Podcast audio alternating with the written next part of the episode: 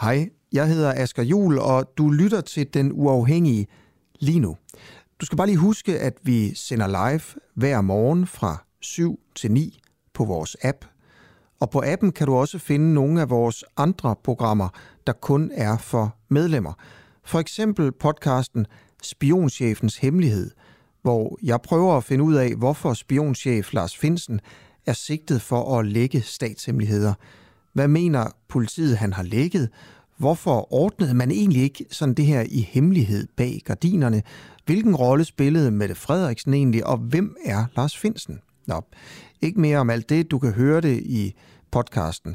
Download vores app og bliv medlem, hvis du vil høre for eksempel det her program. Ja, og så slipper du i øvrigt også for den her irriterende besked i din daglige nyhedspodcast.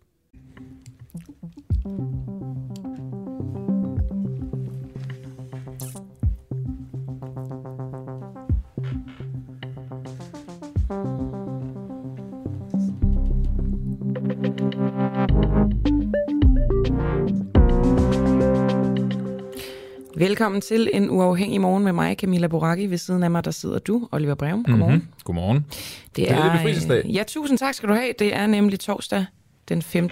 maj. Klokken er blevet syv. Og Oliver, vi har et program, som jeg glæder mig til at lave. Hvorfor det? Fordi vi faktisk har ret meget fokus på en historie, vi har arbejdet på i lidt tid. Ja. Ja, den handler om øh, det, der hedder EU's forsvarsfond. Det var faktisk noget, vi faldt over, da vi lavede et interview med øh, Folkebevægelsen mod EU, som kunne fortælle os, at Danmark bidrager til EU's forsvarsfond. Og hvordan kan det lade sig gøre? Spørger jeg dig, Oliver. Ja, og så vidt vi har forstået det, så øh, blev vi medlem i 2019. Og det kan vi blive på trods af forsvarsforbeholdet, fordi man i EU kalder selve fonden for industripolitik. Mm. Og det er det så, fordi at den her fond, den øh, uddeler en masse midler til forskellige projekter, som våbenvirksomheden virksomheder i øh, Europa så bliver en del af. Og det gør den, den her fond for at sørge for, at beskæftigelsen bliver vedligeholdt. Det gør den for at holde innovationen oppe. Og så til sidst, det tredje ben er så, at sikkerheden også er på plads. Ikke? Men de to andre grunde gør så, at man kan kalde det industripolitik og ikke forsvarspolitik. Og spørgsmålet er så, det der er spændende ved det her, det er, hvilke virksomheder støtter fonden, Mm-hmm. og det vil sige Danmark indirekte, og de virksomheder, som har fået støtte, er det nogen, som har solgt våben til Rusland? Det er det, vi har siddet og forsøgt at, at grave frem den sidste uges tid, ikke? Og så kan man måske også sidde derude og tænke, kan man overhovedet som europæisk våbenvirksomhed sælge våben til Rusland? Har der ikke været en våbenembargo, siden de gik ind i øh, Krim i 2014? Jo, det har Det kan man godt. Men det kan man Det, det sagtens. kan man sagtens. Det kan man Fordi sagtens. det kan bare omgås med på alle mulige måder. Øh, Det har blandt andet øh, franske og tyske våbenvirksomheder. Hvis vi skal lave en, en sammenligning i Danmark, så øh, er der også nogle våbenvirksomheder, der har brugt Ørsted-argumentet. vi har en kontrakt med Rusland, vi skal aflevere de her ting. Den kan vi ikke bryde, og nu siger jeg bare, fordi mm. at EU har lavet en embargo. Så der er altså nogle virksomheder, der både har fået noget støtte, og som samtidig har solgt våben til øh, Rusland. Det er juridiske gråzoner. Mm-hmm. Nå, prøv at høre. Øhm, der er jo flere måder at tilgå sådan nogle her historier på, og en af dem, det er, at vi simpelthen taler med nogle Europaparlaments Yes. og den første, det er Niels Fuglsang fra Socialdemokratiet. Niels Fuglsang, ved du, om danskerne indirekte med skattekroner har været med til at støtte Putin med våben? Og godmorgen. Godmorgen. Øh, nej, det ved jeg ikke, øh, men man kan jo ikke udelukke, eller man kan sige, man kan ikke udelukke, at den europæiske forsvarsfond har støttet nogle virksomheder, øh, der har solgt våben til, til Rusland, fordi sanktionerne mod Rusland, øh, der handler om, at man ikke må sælge våben til Rusland siden 2014, de har øh, i hvert fald et smuthul, som handler om, at hvis man har lavet kontrakterne før 2014, øh, så kan man fortsætte med at gøre det. Og de, de sanktioner er jo utilstrækkelige, øh, åbenlyst, øh, og, og, og derfor så, så er der nogle virksomheder, der har solgt øh, våben til Rusland, også indtil for nylig. Og jeg ved ikke, om, om de har modtaget penge fra den europæiske forsvarsfond, de her virksomheder, men øh, det kan man jo ikke udelukke, at de har, desværre. Hvorfor, øhm, hvorfor ved du egentlig ikke det? Altså har du ikke øh, adgang til at finde ud af det? Vi har, vi har siddet og prøvet at grave os ned i det. Vi kan godt se, hvilke virksomheder, der er blevet støttet. Det bliver straks sværere, når man ligesom skal finde ud af, hvordan virksomhederne har opereret, om de har solgt til Rusland. Men du sidder nede i EU-parlamentet, så har du ikke adgang til ligesom at, at vide, hvor, øh, hvor pengene går hen? Øh, jo, det er muligvis. Altså, du ringede til mig i går, og jeg har haft en lidt travl dag, så jeg havde ikke tid til sådan at, at, at researche det helt i bund. Så jeg tænkte, det, øh, det var også det, det var godt, hvis I, hvis I bidrager til det. Mm. Øh, men, men jeg kan bare se, at ud fra, at jeg har prøvet at kigge på det, siden I ringede til mig, og, øh, og der er jo en række virksomheder, der har solgt, øh, der har solgt våben til, til Rusland, og så må man jo så se, jeg tror, det er offentligt, hvem der, har, hvem der kan få støtte af den, af den europæiske forsvarsfond. Der er, jeg kunne se, at der var syv danske virksomheder. Øh, jeg har ikke navnene på dem, men det tror jeg, man kan finde. Øh, der er udvalgt til at få støtte. Blandt andet er der en, øh, en italiensk virksomhed, der hedder Leonardo, som har fået støtte, og som, så vidt vi kan se, har øh, handlet våben eller militært udstyr med Rusland indtil den femte sanktionspakke øh, i år. Så øh, tænker du ikke, det er problematisk? Danske skattekroner flyver altså godt nok lidt af omveje, men flyver i virkeligheden øh, ikke ned i lommen på Putin, men man bidrager simpelthen til at opruste Rusland militært? Jamen, jeg synes, at det er højst problematisk. Jeg synes ikke, det er sådan den europæiske forsvarsfonds skyld. Jeg, øh, jeg synes snarere, det er de sanktioner, man har lavet i, over for Rusland, de er mangelfulde. Altså, og det har jo foregået siden 2014, at man har lavet nogle sanktioner, der har været nogle smuthuller i, så at øh, virksomheder stadig kan sælge våben til Rusland. Så er den europæiske forsvarsfond kommet sidenhen. Den er egentlig først trådt i kraft som permanent fra sidste år, fra 2021. Der har været nogle ordninger med den øh, nogle år forinden. Øh, men, men den har så støttet øh, forskellige virksomheder. Men jeg synes, det der er problemet, det er de sanktioner, så, hvor man ikke har været villig til fra EU at lave dem tilstrækkeligt hardcore. Og det synes jeg er udtryk for sådan en naiv tilgang, man har haft til Rusland, så man både kan se på det her område, men også kan se på alle mulige andre områder, for eksempel energipolitikken, som vi også diskuterer, at man fortsætter med at, at binde så meget tæt øh, til, til Rusland i forhold til at importere gas og olie øh, og kul fra, fra Rusland. Der har EU været fuldstændig naiv og haft en mangel, mangelfuld politik, og det håber jeg, at øh, det ser også ud til, at man har indset det nu, men, men det er jo noget sent at, at indse det. Niels Fuglsang, du, du siger, det ikke er, er EU's forsvarsfonds skyld, men, men jeg kunne godt tænke mig at vide, hvorfor fonden ikke har sikret sig, hvem det er, de giver penge til. Altså for eksempel stille et meget simpelt krav, der hedder, at hvis du har brudt øh, våbenembargoen fra EU, så kan du ikke få øh, midler til projekter i Forsvarsfonden? Jamen, problemet er jo, at de her virksomheder har ikke brudt nogle regler øh, eller nogle love. Så hvis jeg kan se, de har fulgt loven. Der har bare været et smuthul i loven. Men er det ikke stadig et krav, man kan stille, at hvis man handler med Rusland, så kan du ikke få penge fra Forsvarsfonden? Det kan EU jo selv bestemme. De regler kan de jo bare selv lave. Jo, øh, det, det kan man muligvis. Jeg synes heller, at man skulle sige, at der er slet ikke nogen virksomheder, der vidt, øh, hverken dem, der får støtte, eller dem, der ikke får støtte fra EU's forsvarsfond, der overhovedet må handle med, altså, der overhovedet må sælge våben til, til Rusland. Det synes jeg vil være det rigtige at gøre. Det har man jo ikke det har man ikke gjort, og det er dybt kritisabelt. Men det, men det, er, det, er, det er jeg. Altså, så kan jeg godt følge dig i, at det kan man jo også sige. Men når man så har en forsvarsfond, hvorfor så ikke bare lave en simpel regel, der sikrer sig, at de øh, virksomheder, der får penge i de her projekter, får støtte via de her projekter i fonden, der er nogle krav til, hvem de har handlet med, eller hvem de handler med. Det kan man vel fra EU sagtens gøre? Øh, ja, det kan man muligvis. Altså, øh, det er jo EU's egne penge. Det er vores penge. Ja, ja. Jamen, det er rigtigt nok. Det er rigtigt nok. Det spørgsmålet er, hvis man, hvis man stiller nogle krav, hvor, man, hvor virksomheden egentlig følger loven, altså fordi de, de, de, de bryder jo ikke sanktionerne. De må godt, hvis de har lavet kontrakten før 2014, så må de godt sælge. Og det er jo så loven, der er, og sanktionerne, der er alt for svag. Spørgsmålet er, om man kan stille nogle krav, der handler om, at selvom virksomheden de faktisk lever op til loven, så skal de ikke have penge fra, fra Men det er vel sådan, fonde det kan... fungerer, når man allokerer øh, penge, så kan man jo for så vidt stille de krav, man nu engang har lyst til. Ja, men ja, altså, man skal stille nogle krav, der er sådan, øh, hvad kan man sige, de man må ikke nødvendigvis, øh, virksomheder. Der, nej, men de behøver vel ikke flugte med loven nødvendigvis. Hvad siger du? De behøver vel ikke flugte med loven nødvendigvis, så er der jo så også Nej, det en, gør de ikke. en embargo, som man kunne læne sig op ad. Ja, og det er også muligt, at man kunne gøre det. Det synes jeg i hvert fald, at man, man burde gøre, hvis man kunne det, og det, skal, det skulle man i hvert fald have undersøgt, om man kunne.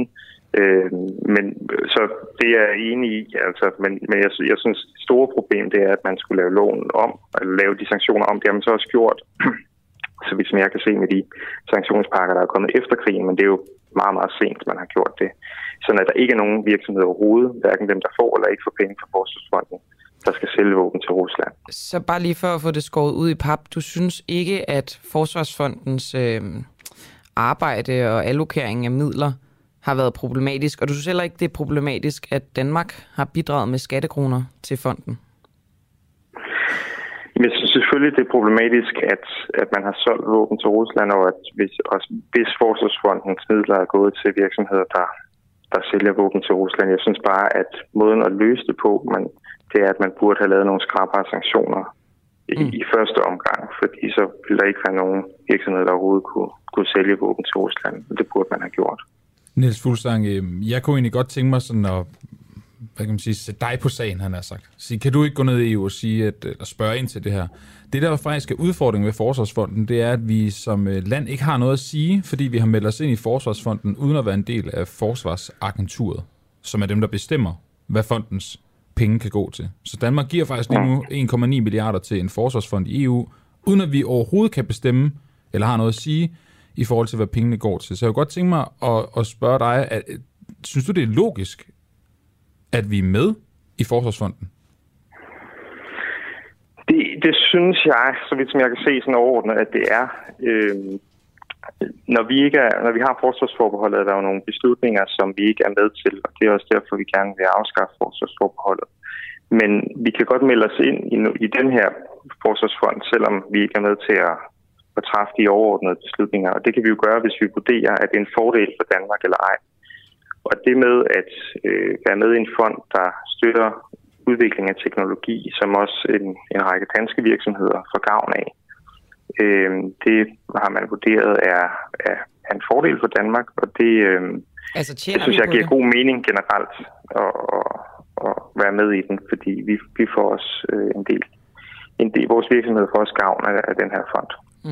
Men, men jeg synes bare, der er noget specielt ved at øh, ligesom fastfryse 1,9 milliarder af, af skatteborgernes penge til en pulje, hvor vi ikke kan bestemme, hvad de penge går til. Altså burde man ikke have ventet til, vi så eventuelt fjerner et forsvarsforbehold 1. juni, og så sige, nu kan vi være med, og vi kan samtidig også bestemme, hvad vores egne penge går til.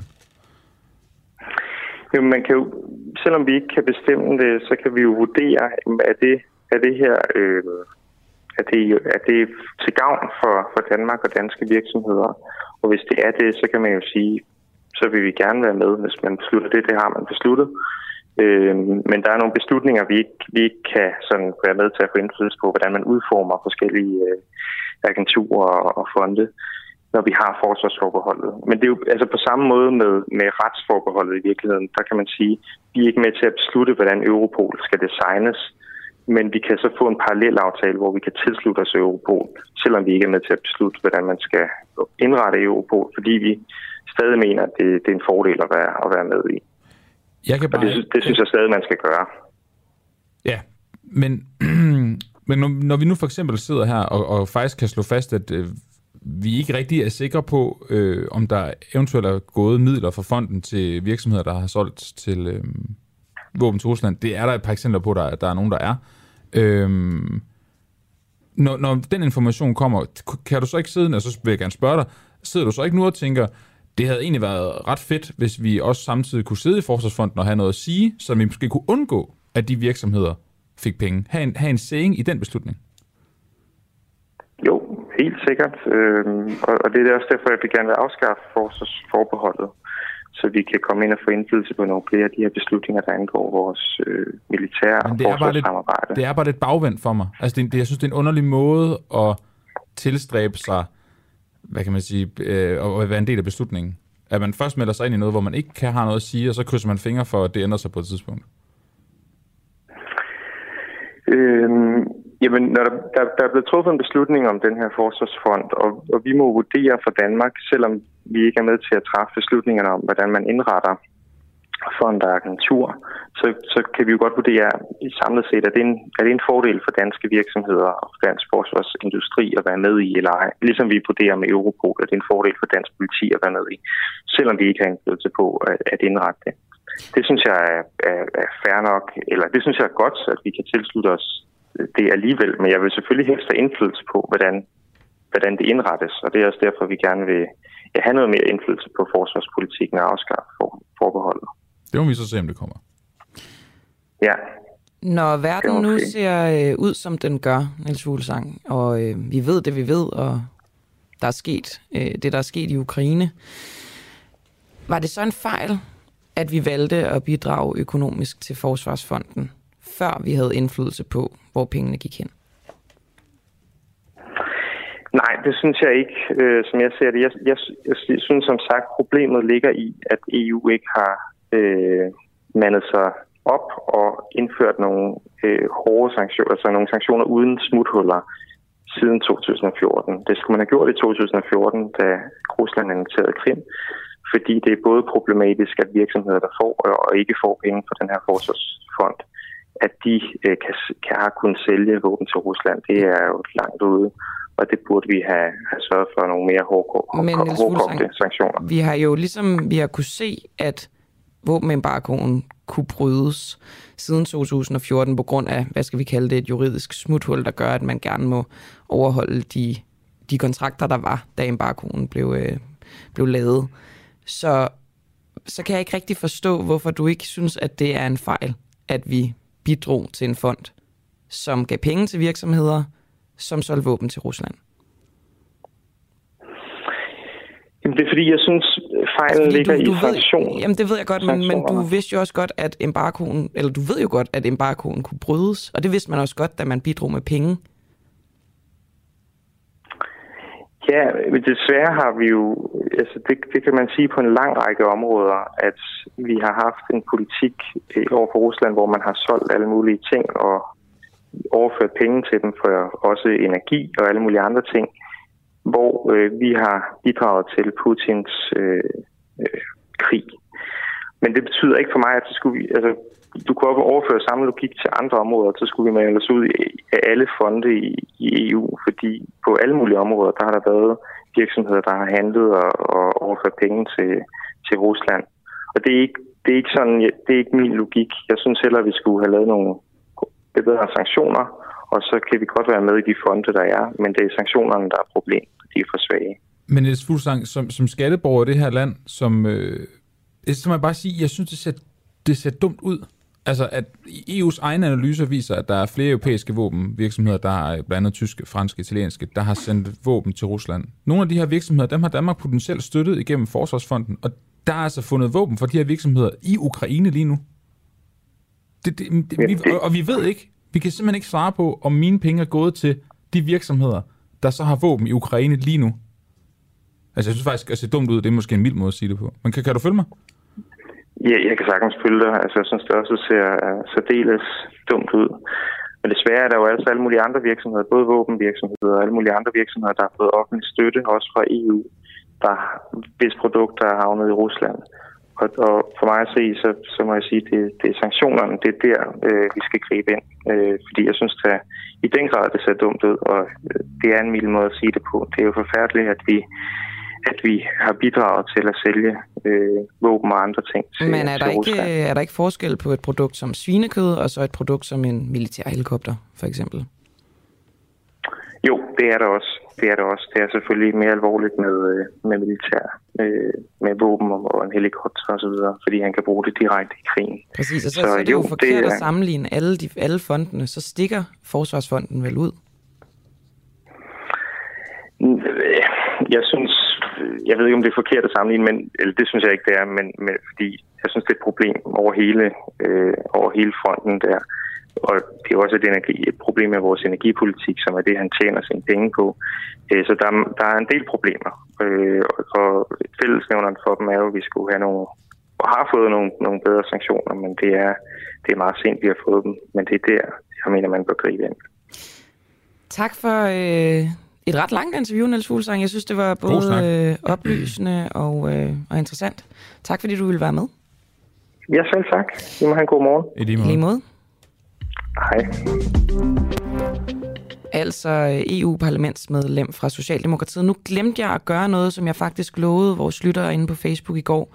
Simpelthen, når vi taler om EU i de her tider, så lige deklarere på, for, på forkant, den kilde, vi har, er det en øh, pro-afskaffelse af forsvarsforbeholdet, ah. eller en øh, anti-afskaffelse af forsvarsforbeholdet? Nu sagde jeg det selv. Ja, det er også det, og jeg tænker, det tit øh, ligger rimelig øh, klart.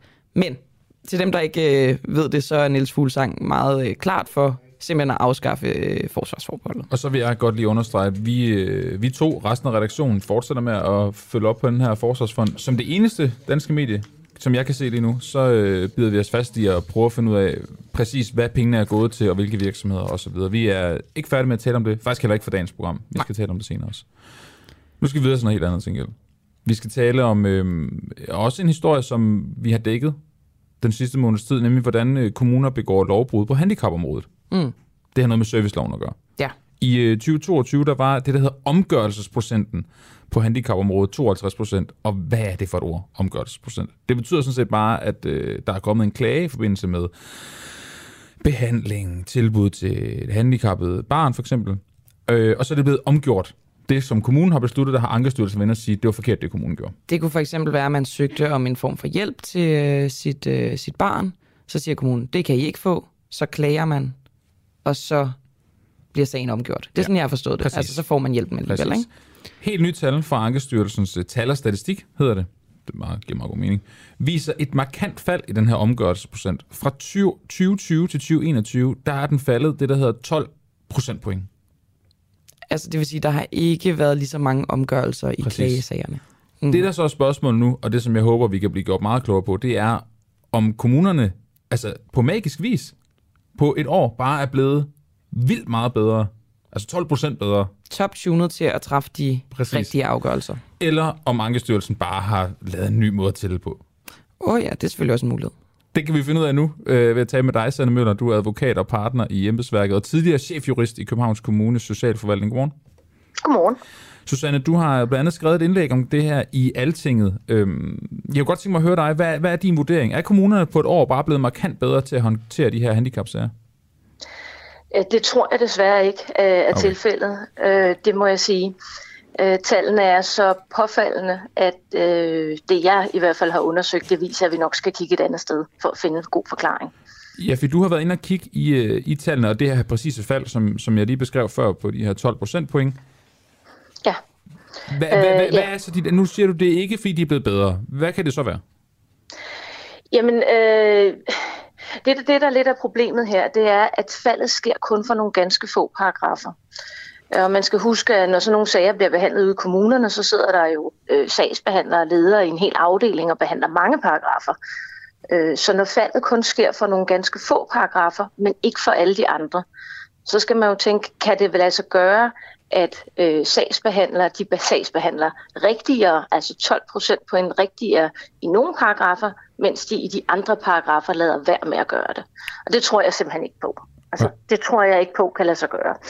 Øhm, og derfor så er det fald, der er sket, det er så påfaldende, at vi nok skal kigge øh, i retning af øh, Ankestyrelsen. Øhm, og så spørger du, hvad er så forklaringen? Øh, og udover at det er jo et svar, som jeg tænker, at Ankestyrelsen må give. Øhm, det er jo deres tal, skal vi huske. Øh, men, men grundlæggende set, så er det ikke ret sandsynligt, øh, jeg vil gå så langt som til at sige, det er helt usandsynligt, at man skulle kunne se den her ændring øh, som et udtryk for, at der er sket en øh, forandring øh, i sagsbehandlingen ude i kommunerne. At det er så ikke helt rigtigt, for der er selvfølgelig sket en lille forbedring, men der er vi nede i sådan 1-2 procents forbedring på hele området til sammen. Men det, der er det bemærkelsesværdige, det er, at der er nogle paragrafer, hvor det stikker helt af, og det altså falder de her 12 procentpoint. Øhm, Sanne, i, øhm, altså, det, er også, det, det bliver meget med paragrafer og tal, det her, og det, fordi ja. det, det er det. Øh, det er helt Det ved jeg. Øhm, og, og det må du fuldstændig styr på. Nu nævnte du nogle af de her paragrafer. Altså, kan, kan du prøve at forklare det på en lægmand, til en lægmand hedder det, hvordan, hvad det er for nogle paragrafer, og, og hvad der gør, at du undrer dig over, at det er, det er nogen og ikke andre? Ja, altså de øh, paragrafer, det drejer sig om, det er de paragrafer, som man har trukket ud til det, der hedder sær Danmarkskortene. Altså sådan nogle paragrafer, som bliver ekstra opmærksom på ude i kommunerne. Der ligger for eksempel øh, det, der hedder en BPA-bestemmelse, altså som er øh, hjælp i hjemmet øh, til øh, personer, som har behov for hjælp, en, en hel del hjælp, øh, hele døgnet oftest. Øh, og der har jeg for eksempel øh, stødt på en sag, hvor øh, en person, der er øh, lam fra livet og ned efter, får reduceret sin hjælp til under det halve, øh, og kommunen har ikke hentet nogen lægelige oplysninger. Og man kan jo godt undre sig lidt over, hvordan man kan vide, om folk de har brug for mindre hjælp, hvis man ikke lige husker at spørge en læge eller en fysioterapeut eller nogen andre, som ved noget om, hvordan folk fungerer i praksis. Men sådan en sag er faktisk blevet stadfæstet i Ankestyrelsen. Og det er bare en blandt øh, mange sager, hvor man kan sige, at den her sag var tidligere, den var blevet omgjort. Og det bliver den så ikke længere. Og det er det, der er bekymrende. Altså de borgere, som før ville have fået hjemvist deres sag, så kommunen kunne behandle den en gang til og måske træffe en bedre afgørelse til fordel for borgeren, de får nu stadfæstet den i Ankestyrelsen om altså at leve med, at de er blevet nedsat til det halve hjælp, selvom kommunen bare sådan selv har holdt et møde med sig selv og glemt at spørge øh, fagpersoner, om det nu også kan være rigtigt. Sanne Møller, jeg har, og det, det kan godt komme til at lyde som om, jeg... Øh jeg undrer mig lidt over, hvordan sådan en som dig kan, kan se det her, og det så er virkelighed. Altså forstår du, hvad jeg mener? Altså, at du så nemt kan gå ind og, og, og kigge på de her tal og sige, der er noget her, der ikke, der ikke hænger sammen. Altså, hvad, hvad, hvad bygger du det på, at, at du kan sige det, du siger nu? Kan det ikke bare være, at øh. Ankestyrelsen faktisk bare, eller, og kommunerne faktisk bare er blevet bedre? Altså, jeg vil sige, jo, i princippet, ja, det var to spørgsmål. Ja, Et af gangen. Ja, kan, kommunerne bare, kan kommunerne bare være blevet bedre? Jo, det kunne de sagtens, og det bliver de forhåbentlig også, og det gør de også lidt af gangen. Det, der, øh, det jeg har været inde at kigge på, det er, i stedet for at kigge på tallene sådan på et helt år, så har jeg delt dem op i kvartaler. Og så kan man se, at den udvikling, der sker, du ved, hvis folk bliver bedre til noget, så sker det tit sådan gradvist. Ikke mindst fordi der er jo tale om 98 kommuner, der skal blive bedre. Så det vil jo være sådan en langsom udvikling øh, med et stødt stigende, eller stødt faldende øh, antal omgørelser. Men det ser vi ikke. Vi ser et fuldstændig jævnt niveau, og så falder det ellers bræt fra den ene dag til den anden, og så fortsætter det på et fladt niveau. Og det er ikke nogen naturlig udvikling. Så det her med, at det skulle dække over en udvikling i kommunerne, det er simpelthen ikke sandsynligt.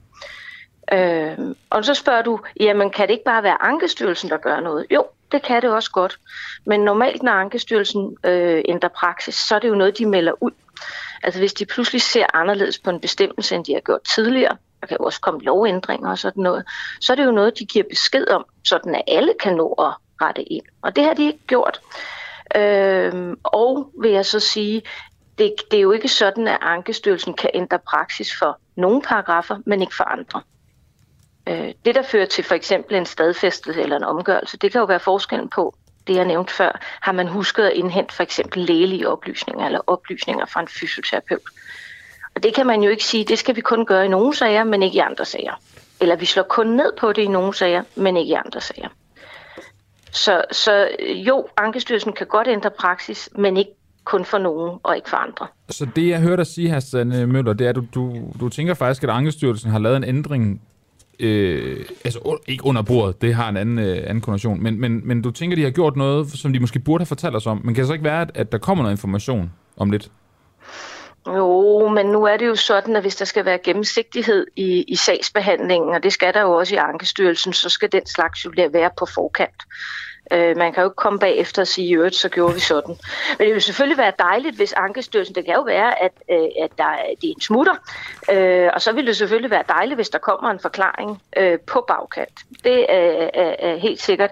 Men igen, øh, antallet af øh, lovlige forklaringer, der kan være på, at nogle paragrafer bliver behandlet på en måde, og andre paragrafer på en anden måde. Det dur ikke, for det er den samme lov, nemlig forvaltningsloven, der gælder for dem alle sammen. Sanne Møller, der er ikke nogen tvivl om, at vi her på Den Uafhængige selvfølgelig skal have fat i Ankestyrelsen på baggrund af, af det her interview, og derfor så vil jeg godt slutte af med at spørge dig, Øh, ikke fordi du skal gøre mit arbejde, men alligevel. Hvil- Hvilke spørgsmål øh, brænder du sådan allermest inde med til Ankestyrelsen? Jamen, øh, i virkeligheden så øh, øh, tænker jeg, at det skal stilles som et åbent spørgsmål. Fordi der kan jo godt være en god forklaring. Den kan bare ikke findes ved brug af sådan de almindelige måder at se på de her tal på. Så jeg vil bede om øh, Ankestyrelsens forklaring på det pludselige fald på de få paragrafer, og hvordan det hænger sammen med en ensartet sagsbehandling. Udmærket, Sanne Møller. Det, det tror jeg, det vi gør, når programmet er færdigt. Så må vi se, om, om de vender tilbage. Og så kan det være, at vi hiver fat i Ja. dig igen også. Det lyder godt, og det skal I være meget velkomne til. Tak for det. God morgen. Tak. Så i lige måde. Sanne Møller er altså advokat og partner i embedsværket. Og så er hun tidligere chefjurist i Københavns Kommunes Socialforvaltning. Hvilket jo nok betyder, at hun ved et og andet om... Øh, Det, De her- det den her servicelov, øh, ikke? forestille sig. Ja. Jeg har lyst til at spørge lytterne om noget, Oliver. gør, ah, gør det. Det er fordi, jeg øh, har sådan en, en nyfunden øh, kærlighed til økonomi. Ikke min egen private økonomi, skal jeg skynde mig sige. Okay. Samfundsøkonomi og verdensøkonomien. Altså, det, nej, nej. Du elsker stadig at fyre den af. Ja, ja, du sindssyg. Ja. Jeg har virkelig dårlig privatøkonomi. Men, men sådan, i det store billede, jeg synes simpelthen, det er øh, sindssygt spændende. Ja. Øhm, men jeg er også lidt i tvivl om de der sådan lidt uh, tunge økonomiske interviews er noget, der bare forlyster mig selv, eller om det også er noget, lytterne kan lide. Fordi jeg har lidt lyst til, at vi skal lave et uh, interview med den uh, uafhængige økonomiske ekspert, der hedder Lars Christensen. Mm-hmm. Vi har brugt ham før. Han er nærmest sådan min økonomiske terapeut på en eller anden måde. Øhm, når jeg tænker, åh oh, nej, inflationen stiger, og alt går galt. Øhm, Ja, der skal vi igen understrege, det har ikke noget med din private økonomi. Nej, nej, nej, nej, nej, nej, ham. det er på et større niveau.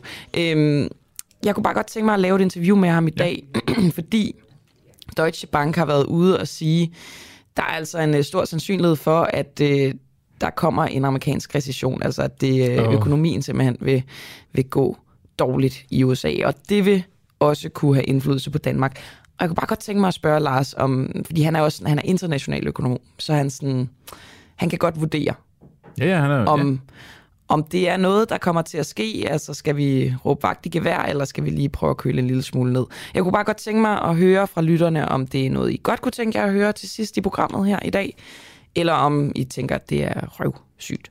Så skriv lige ind, altså enten i Facebook Live-tråden, om øh, I gerne vil have Lars Christensen på. Hvis han kan, det ved jeg ikke. Nu smider jeg den bare ud. Det finder vi ud af. Øhm, eller send en sms til 1245, skriv DUAH, et mellemrum, og så om øh, du gerne vil høre om noget økonomi og Deutsche Bank og krise i USA. Jeg kan give dig den første feedback. Ja. Jeg vil gerne høre det. Okay, fedt nok. Fordi at øh, recession i USA sidst, og jeg har lyst til at sige alle gange det sker, mm-hmm. så rammer det også sådan rimelig hårdt. Så øhm, Det er det. det er det ret interessant.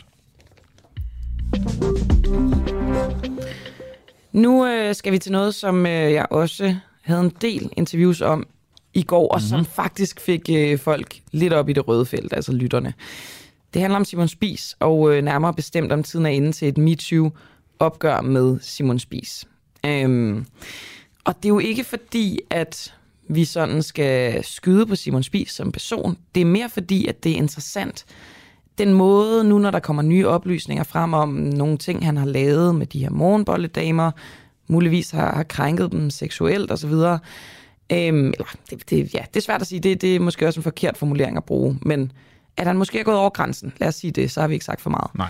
Øhm, det siger også noget om, hvilket samfund vi lever i. Altså hvis det kan gøre, at for eksempel, at Spis Rejser ikke længere skal have navn efter Simon Spis, så, så siger det da en del om den tid, vi lever i. Er det ja, rigtigt? Jo, jo. Og, og, og så det er derfor, vi ligesom forfølger den her historie. Og, Også fordi det er bare interessant. Det Jo, der med, jo. hvordan levede vi dengang? Hvad Ja, var ja. okay dengang? Og den ville jo ikke slet ikke være gået i dag, den der. nej, det er det. Det er jo det. meget sjovt. Det kommer i øh, kølvandet, altså vi dækker det her. Det kommer i kølvandet på en ny podcast om øh, Simon Spies privatsekretær. Øhm, hun hedder Susie Sheikh, og hun øh, fortæller, hvordan Simon Spies brugte sårbare unge mellem 15 og 18 år seksuelt, som de såkaldte morgenbolle damer. Det er jo et vidnesbyrd, det her. Mm-hmm. I dag skal vi have nogle flere vidnesbyrd. Øhm, blandt andet Ken Richter, som er Simon Spies tidligere privatchauffør. Ken, kan du huske, da du mødte Simon Spies første gang? Ja, det kan jeg tydeligt huske. Kan du fortælle om det? Jamen, det var jo en samtale, ligesom alle mulige andre. Når man får et nyt job, så kommer man til samtale. Og det var jeg så ind på Hotel Merkur op i hans øh, sekretariat og ind på hans kontor, eller hans nærmest dagligstue, hvor han lå i sofaen og så læste min ansøgning og sagde til mig den fredag eftermiddag, hvis jeg kom mandag morgen, så til tennis, så var jobbet mit. Okay, så, så du siger, altså, det var en samtale ligesom alle andre jobsamtaler, men jeg har da godt nok aldrig øh, oplevet, at arbejdsgiveren lå i en sofa. Nej, nej, men nu var Simon Spies jo, som vi alle sammen ved, lidt anderledes end de fleste, så det var ikke så overraskende egentlig, at han lå i en sofa. Mm.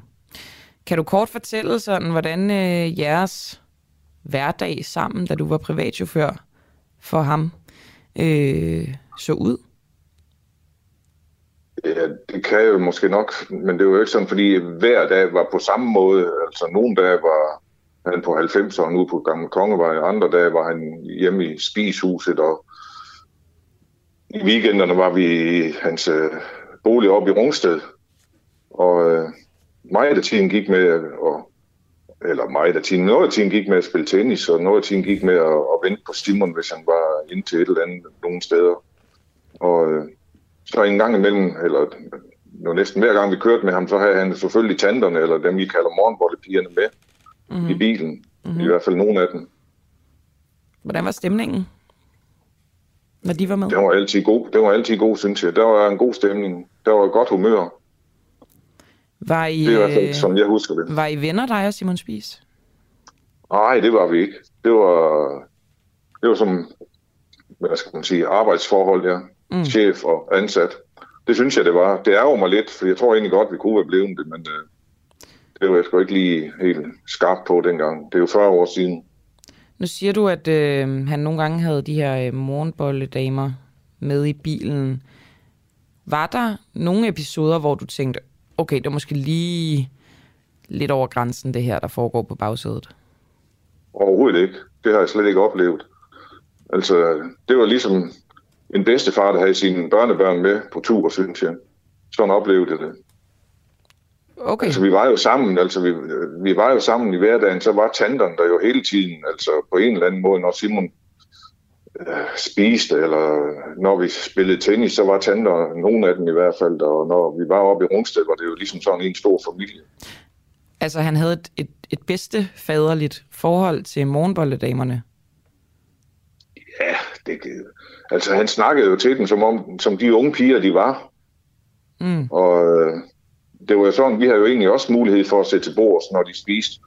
Men det, for mit vedkommende, og det tror jeg det også gælder de andre chauffører, som gennem tiden har været der, det, det, havde har man ikke rigtig lyst til, fordi det var sådan noget, ja, ikke for at nedgøre det, men altså der er en vis jargon blandt unge piger i går om neglelak og alt muligt andet spændende, som øh, måske ikke lige er det, der optager vi andre eller mest.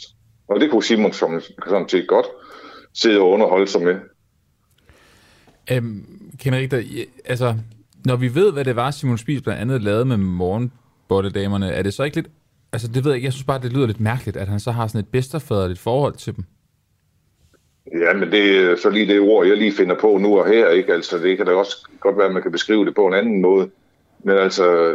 Men det er jo det, du oplevede. Det er jo bare det. Altså, jeg stiller bare spørgsmål ja, ja. til det. Ja, ja, ja, ja, ja, ja, ja. Men øh, ja, jeg ved sgu ikke lige, hvad jeg skal skulle kalde det, altså. Nej. Han var jo 60 år, ikke? Og de var 18, 15, 17 måske. Det ved jeg ikke præcis. Når, øh, jeg ved ikke, om du kender Susie Shake. Altså, du var jo øh, hans privatchauffør, hun var hans øh, privat sekretær. Jeg ved ikke, om øh, jeres veje krydsedes, men... Øh, ikke, ikke lige mig bekendt. Men det er jo øh, Susie, der øh, i en ny podcast ligesom er ude og fortælle, at det, der foregik med morgenbolledamerne, det måske ikke var helt efter bogen, at de var sårbare, og at de også var meget unge, altså mellem 15 og 18 år. Kan du genkende det, som Det kan jeg da godt genkende, det kan jeg da godt genkende lidt af. Men jeg har ikke sådan belæg for at sige, hvor sårbare de egentlig var, men øh, vi havde måske nok en opfattelse af, at det var de der ekstra penge, som, som de fik, hvad jeg i hvert fald har indtryk af, at de fik for at, ligesom at være tanter eller morgenbollepiger. Mm. Det var ligesom det, der holdt dem ind i, i kredsen der. Ja, så det var jo egentlig de facto prostitution. Ja, det kan man jo lige godt sige. Okay. Altså, du, du var jo ligesom med ham dengang. Det var en anden tid. Man var nok mere laissez-faire med den slags. Øhm, Absolut. I dag ser verden jo anderledes ud. Jeg går også ud fra, at du måske ser anderledes på, på sådan nogle ting. Men gør du det? Altså, kigger du anderledes ja, på det, der skete ja, dengang? Ja, ja, det gør jeg da. Okay, så, ja, så du jeg tænker måske... Med fuldt. Ja, undskyld. Nå, men jeg har, ligesom alle andre har vi jo fulgt med i udviklingen, som I selv har sagt flere gange, ikke, at uh, tiderne har ændret sig. Og mm. det har vi også hver især. Jeg tror da ikke, jeg vil, altså det ville jeg jo ikke, hvis vi, hvis vi skulle skrue tiden tilbage og så gentage det hele en gang til, så tror jeg nok, jamen så, så, så det, kunne det jo ikke finde sted, vel? Altså det kunne bare ikke. Tror du, øh, at det er også underligt øh, kontrafaktisk, ikke? Men kunne du have fundet på at sige til Simon Spisen, det, det der, du, du gør, det, det synes jeg er ubehageligt. Det tænker jeg ikke, du skal. Hvis du havde haft ja, den viden, du har det, i dag. Ja, ja, det, det er der ingen tvivl om, og det tror jeg også, at alle mulige andre rundt om Simon ville have sagt. Øh, Ken, lige til sidst, jeg har lyst til at spørge dig, fordi der er meget sådan en diskussion om, hvis der er sket noget for mange år tilbage, skal det så have indflydelse på, for eksempel hvis der er en, der har skrevet en bog, som øh, er racistisk, skal den så fjernes fra biblioteker osv., hvad tænker du i forhold til for eksempel om navnet Spis skulle fjernes fra øh, Spis øh, rejser virksomheden? Altså, så synes jeg, at vi er ved at være langt ude efterhånden. Det synes jeg, altså dem, der er i Spis rejser nu, har jo ikke noget andel i det her. Og Spis rejser, altså det er, jo, det er jo et navn på et firma. Altså Simon er her ikke mere. Og jeg synes, ej, det er lige at trække en alt for langt ud, synes jeg. Alright. Ken Richter, øh, har du noget, Oliver? Jamen det er jo bare lige for at høre, om, vi så kan, om, øh, om Ken har et bud på, om vi kan bruge det til noget. Altså det, at vi sidder og taler om det nu, og at vi er et andet sted nu og sådan noget. Altså kan, kan vi lære noget af den her fortælling om Simon Spies? Ja, vi får i hvert fald en anden vinkel på Simon, må man nok sige. Den kommer i hvert fald frem lidt mere i, i det offentlige nu, og det kan vi jo alle sammen bruge som et eksempel på noget, vi ikke skal gøre. Mm. Okay. Jamen, øh, tusind tak, fordi du var med til at fortælle. Altså, Ken Richter, øh, Simon Spies tidligere privatchauffør, som du var i begyndelsen af 80'erne. Kan du have en god dag? Tak lige måde. Hej. Hej. Må jeg lige kort knytte noget, en kommentar til Simon Spies? Ja da. Altså, jeg kan huske fra min barndom, at det var sådan noget, øhm, hvis mine forældre talte om Simon Spies, så blev de her morgenbollerdamer altid nævnt, og der blev sådan grint af det. Det var sådan, det var sådan noget, der var nærmest noget dansk hygge over det. Det, det tror jeg også, at der har været. Det er altså, vildt nok. Ja, ja. Altså, jeg har ikke, jeg har ikke øh, beskæftiget mig med hverken Simon Spies eller Spies Rejser nogensinde, tror jeg. Men jeg kan bare huske, når samtalen ligesom faldt på det, så blev der sådan, Nå ja, så havde han, det var lidt hyggeligt med de der morgenbolledamer, og han nævnte dem selv hele tiden. Og ja, sådan noget. ja. Men han, der var ikke en, der tænkte, heller ikke i starten af 90'erne, at det var måske lidt. Men prøv at det var også en anden tid. Ja, ja, det er bare sjovt. Enig. Og ved du, hvad der også er sjovt?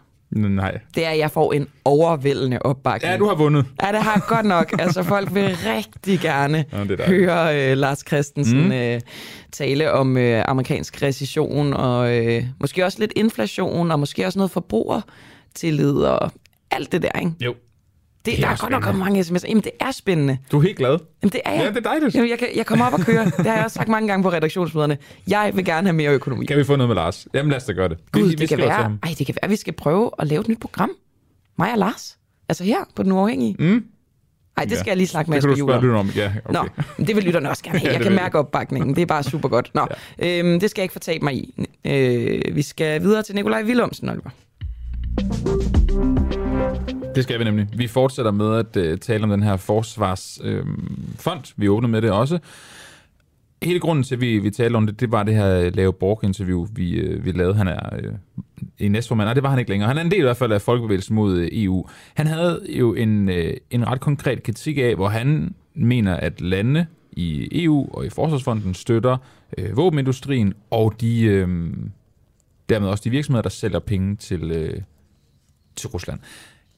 Det vi så blandt andet talte med Lave om, var, at man kan jo ikke sige, at landene gør det. for det er en ret indirekte støtte. Det er jo ligesom nogle penge, der bliver givet til en fond, som så bliver givet til nogle øh, projekter, der er meget præcist afmålt til et projekt. Og det projekt kan der så være nogle virksomheder, der får nogle penge. Problemet er så, at der kan være virksomheder i de her projekter, der samtidig med, at de får penge øhm, af EU, sender våben til øh, Rusland. Vi har jo lidt længe efter øh, at finde en kobling mellem en, øh, en virksomhed, der har øh, fået støtte fra øh, Forsvarsfonden, som øh, begyndte med at sende penge ud i 2017, Mm-hmm. og som siden, eller efter 2017, så har øh, øh, solgt våben til Rusland. Og vi fandt faktisk et, ikke? Ja, vi, altså, vi fandt flere, men det er sådan lidt en kringlet vej, og jeg ved ikke, om det er at tage folk lidt for meget med i processen, men øhm, man kan jo godt, altså EU er sådan en ganske åben institution, hvor man Mm. kan godt se, hvilke firmaer fonden har, øhm, har givet penge til. Så er der en, en Yale-professor, som har lavet en, øh, han hedder øh, Jeffrey Sonnenfeld, som har øh, lavet en liste over de virksomheder, som har samarbejdet med Rusland, og hvor de ligesom er i processen i forhold til at trække deres øh, virksomhed ud af landet, eller stoppe øh, på andre måder, eller slet ikke stoppe. Og det er en liste med 750 virksomheder, og på den liste, der optræder et par stykker af dem, som også er nævnt øh, i fonden, altså dem, som fonden har givet penge til. Blandt andet det italienske firma Leonardo, Det er spændende. som jeg i øvrigt ringede til forleden for at Ja. spørge, hvornår stoppede I jeres handel med Rusland? Og der, øh, jeg havde fat på dem, så blev jeg stillet videre, Mhm. mm-hmm. så røg jeg ud i intetheden, så ringede jeg til dem sådan noget 5-10 gange, og så kom jeg aldrig igennem efterfølgende. Så våbenvirksomheden vil ikke tale med dig? Uh, Ej, chok. Nå, Nå. men det vi skal tale øh, om og med nu, det er øh, selvfølgelig mere om det her Forsvarsfonden. Vi skal tale med Nikolaj Willumsen, der er medlem af Euro- Europaparlamentet for Enhedslisten. Og vi skal, øh, ligesom øh, tidligere med, med Niels Fuglsang, ligesom høre, om det giver mening, at Danmark sender de her 1,9 milliarder kroner til EU's forsvarsfond, når vi i princippet ikke ved, om de her penge også støtter virksomheder, der sender våben til Rusland. Øh, Nikolaj Willumsen, som sagt, medlem af Europaparlamentet for Enhedslisten. og nej siger Og nej, til det- at afskaffe forsvarsforbeholdet. det er rigtigt, Nikolaj. Det har vi, det har vi lovet, og det starter vi lige med. Øhm, så er den ude. Nikolaj, øhm, går der øh, danske skattekroner til EU-fonden, der blandt andet støtter øh, franske våbenindustri, som indtil nu har, indtil for nylig undskyld, har solgt våben til, til Putin? Og godmorgen. Åh, oh, hvis for... Kvalifikation til at være Nikolaj, med. Nikolaj, Jeg håber, I kan høre mig. Nikolaj, Ja, jeg glemte ja. at trykke på en knap. Undskyld. Vil du ikke starte med at svare forfra? Jo, godmorgen. Godmorgen. Øh, jamen, det gør der desværre, øh, og det er jo fuldstændig øh, grotesk, at vi har en, en situation, hvor ja, EU-fonde og desværre også med danske kroner har støttet franske, tyske, italienske våbenfirmaer, som har eksporteret våben til, til Putin, sågar efter annekteringen af Krim tilbage i 2014. Det gør de jo så på grund af den her øh, embargo, der er blevet lavet i EU, som øh, man så godt kan diskutere om var stærk nok, fordi at man kunne lave... Øh, det, jeg har valgt at omdøbe til Ørsted-manøvren, altså sige, at man har en kontrakt, øh, der gør, at man, øh, man simpelthen bliver nødt til at vedligeholde den og stadig sende våben til Rusland. Nicola Wilhelmsen, altså... Øh, kunne man fra EU's side, det vil jeg, kunne jeg godt tænke mig at blive lidt klogere på, kunne man fra EU's side stille et krav til den her forsvarsfond, der hedder, at øh, hvis man skal have penge til projekter fra fonden, så, skal man, øh, så må man ikke handle med, lad os bare sige Rusland. Jamen, det er klart, at, at der er behov for langt skrappere krav til, til denne her fond, øh, og jo også til, til de andre fonde, øh, der er på det militære område, som vi vil blive tvunget til at bidrage til, hvis vi afskaffer øh, forsvarsforbeholdet. Altså, jeg vil jo ønske, at man kunne sige, at de her virksomheder havde gjort noget ulovligt, men virkeligheden er jo, at, at, øh, at øh, EU-sanktioner mod Rusland var så slappe, at, at, øh, at det kan jeg ikke. Øh, Og det er jo i virkeligheden det, mest, det mest groteske. Men det behøver vel ikke være ulovligt, før man sætter en stopper for det? Nej, det er du helt ret i, og jeg tror da, at, at hvis, vi havde, hvis man havde lyttet til, hvordan debatten var, så tror jeg, at vi, de fleste mennesker havde haft et indtryk af, at, at, at nu var eksporten af våben til Rusland slut, men, men det har jo så været nye kontrakter. Øh, det var slut med at indgå, men ikke leveringen af, af, af våben fra kontrakter, man allerede havde øh, indgået. Og, og der skal vi bare huske, at det har jo en konsekvens. Altså det, som vi øh, for eksempel hører, er jo, at der bliver fundet øh, udstyr fra det franske firma Thales i øh, ødelagte russiske kampvogne i Ukraine lige nu. Altså deres udstyr, der hjælper med at, at målrette deres øh, skud til at ramme bedre. Øh, og, og dermed må man jo antage, at der formentlig øh, er ukrainske soldater, som muligvis dør lige nu øh, med, med våben, som er eksporteret siden, siden øh, Putins øh, øh, annektering af Krim tilbage i 2014 til, øh, til hans, øh, hans styre fra øh, EU-landet, og det er jo fuldstændig grotesk. Nikolaj Willumsen, ved du øh, konkret, hvad de her penge er gået til, og om de er gået til virksomheder, som man også har, øh, har fundet, ja, som du selv nævner lige nu, våben med i, øh, i Ukraine-Rusland-krigen? Jamen altså, man ved jo eksempelvis, at, at det franske firma Thales har, har, øh, øh, har fået, øh, altså, fået penge fra, fra, øh, fra EU's militærfonde. Øh, også øh, den fond vil vi blive tvunget til at, at deltage i, hvis vi, hvis, at betale til, hvis vi afskaffer forsvarsforbeholdet, men også fra øh, den europæiske øh, forsvarsfond, vi allerede bidrager til i, i dag, og at, øh, at øh, våbenudstyr fra øh, Thales er blevet fundet i, i russiske øh, kampvogne, øh, som er blevet ødelagt i, i Ukraine. Og det, det understreger jo desværre alvoren i det, vi, vi taler om her til morgen. Forsvarsfonden er jo, øh, er jo det, man kalder industripolitik, og det er det, så vidt jeg har forstået, og nu må du igen stoppe mig, hvis det er, er forkert, det tror jeg ikke, det er. Øhm, fordi det går til beskæftigelse blandt andet. Altså man tænker ligesom, at man skal lægge nogle projekter øh, ud på forsvarsområdet og på øh, militærområdet, så at man holder beskæftigelsen i gang inden for det her område, samtidig med, at man også øh, sørger for, at der er en innovation, som så i sidste ende giver noget, noget sikkerhed. Derfor har man valgt at kende det industripolitik. Øh, kan, kan du bekræfte, at det er det, der ligesom er, er tanken bag Forsvarsfonden, der blev oprettet i, i 17? Jamen, det, det er altså påstanden. Altså det, som så bare er absurd, er, at, at at give støtte til våbenindustri, det burde jo være øh, klokkeklart, at det er militærpolitik. øh, politik. Øh, og det burde, det burde være sådan, det blev opfattet. Det er ikke bare noget, jeg står og siger, det er noget, som, som min gruppe, altså Venstrefløjsgruppen øh, hernede i EU-parlamentet, har, har øh, kritiseret fra, fra start. Altså, at, at det, man har med at gøre her, det er øh, det militære politik, det våben, det drejer sig om. Det er ikke øh, industripolitik, øh, og, øh, og alene, at EU kan finde på at, at kalde det det, og vi så kan have en situation, hvor man øh, giver støtte til, til virksomheder, der så derefter eksporterer til, til Putin efter han havde øh, gået ind i Ukraine tilbage i 2014, altså understreger, synes jeg, hvor grotesk situationen er. Ved du, hvordan forløbet var dengang i EU? Altså, hvad argumenterne var for, at det skulle hedde det, det hed? Eller det skulle være, hører under det, det hører under, undskyld. Jamen altså man kan sige, det der jo er, det er, at, at, at øh, der har jo virkelig været nogle, nogle hvad kan man sige, sådan begrænsninger på, hvor meget EU engagerede sig øh, i forhold til det militære område tidligere, og der har man jo så ved at gøre det her kunne omgå det. Øh, og, øh, men, og den situation, vi så står for i dag, som man bare skal være opmærksom på, det er jo, at vi står med, at, at både den europæiske forsvarsfond, altså den for sin, sin øh, sine budgetter øh, mange, mange, mange gange øh, dobbelt. Jeg tror, det er 13,5 øh, gang øh, budgettet øh, stiger. Øh, og ligeledes så har man så den europæiske forsvarsagentur, som vi vil være tvunget til at skulle betale til, hvis vi afskaffer forsvarsforbeholdet, som også øh, også øh, stiger. Så man har en situation, hvor, hvor det, det her område i EU-samarbejdet er i øh, ekstremt stor vækst, samtidig med at vi tydeligvis kan se, at, at man ikke har ordentlige øh, regler og, øh, og jeg tror i virkeligheden, at vi alle sammen sidder og tænker, det tænker jeg i hvert fald sådan umiddelbart, når jeg hører det, når men nu skal vi investere i noget øh, forsvarsudstyrsudvikling, og, og, øh, og, øh, og så bliver vi da sikkert alle sammen mere sikre. Men det gør vi jo ikke, hvis det forsvarsudstyr bliver eksporteret til Putin, eller for den sags skyld andre slyngler rundt omkring i, men, i verden. Vi ved jo også, at EU-lande eksporterer til eksempelvis Saudi-Arabien, der fører en ja, det, krig i Yemen. Det er, så, det er så faktisk en anden ting, som, som vi kan måske kan dykke ned i efter på den anden side af forsvarsforbeholdsvalget, øh, at, øh, at det er ikke kun Rusland, der bliver sendt, sendt våben til. Men jeg vil godt lige sige, Nikolaj Willumsen, vi har jo ikke eksempler på, og det har jeg faktisk øh, tjekket med en, en, en organisation, der hedder ENAT, der netop er imod, den kender du sikkert godt, der er imod ja. Øh, våbenhandel de, øh, de har ikke kunne finde eksempler på, at øh, der er udviklet en noget i de her projekter, hvor øh, det konkret fra projekterne er endt i Rusland. Det er der ikke eksempler på. Så det, det er faktisk ikke rigtigt. Altså det, at, at, øh, at der ligesom er blevet direkte brugt EU-midler, der så endt i, øh, i Rusland.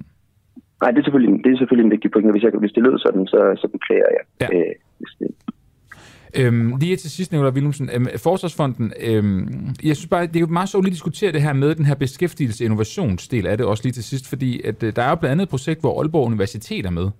Altså, hvor, hvor, hvor universitetet får en masse penge til at lave en masse forskning, hvor øh, at, øh, vi bliver klogere som land, og EU bliver klogere på, på, på det område. Det handler noget om, om AI, og hvordan man, man konkret bruger det. Er det ikke meget godt? Mm.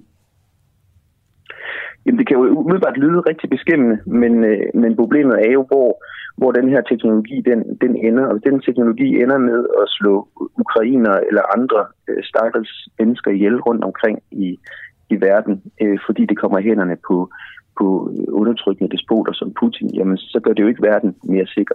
Så er det meget dyrt købte øh, øh, hvad hedder det, arbejdspladser, øh, som jeg i virkeligheden tror, vi alle sammen er enige om, øh, vi nok hellere havde været foruden. Nicolai Willumsen, øh, det er jo svært for, øh, for et øh, Europaparlamentsmedlem i, øh, i EU at gøre noget ved det her, fordi at vi har forsvarsforbeholdet. Og, øh, og, og det siger jeg, fordi det er jo forsvarsagenturet, der bestemmer i sidste ende, hvad, hvad pengene skal gå til. Så øh, selvom du siger, at vi skal stemme nej til, øh, til forsvarsforbeholdet 1. juni, så øh, kan vi faktisk ikke ændre på det, øh, hvis det bliver til et nej. Fordi så er vi ikke en del af forsvarsagenturet, og så giver vi stadig bare penge til... Øh, til fonden, uden at vi så kan bestemme, hvad de skal gå til. Hvad, hvad, hvad kan du gøre? Du, jeg kan jo fornemme på dig, at du gerne vil ændre det, og du gerne vil have, at vi skal ud af, af Forsvarsfonden, men øhm, hvad, altså, hvordan kan det ske? Jamen, det kan jeg gøre masser ved, og det gør jeg heldigvis øh, i godt samarbejde med Venstrefløjsgruppen. Altså for det første har vi jo øh, fra start øh, kritiseret den her øh, fond, og det fortsætter vi, vi med at, at gøre. Ligesom vi kræver, at, at reglerne bliver, bliver stramme.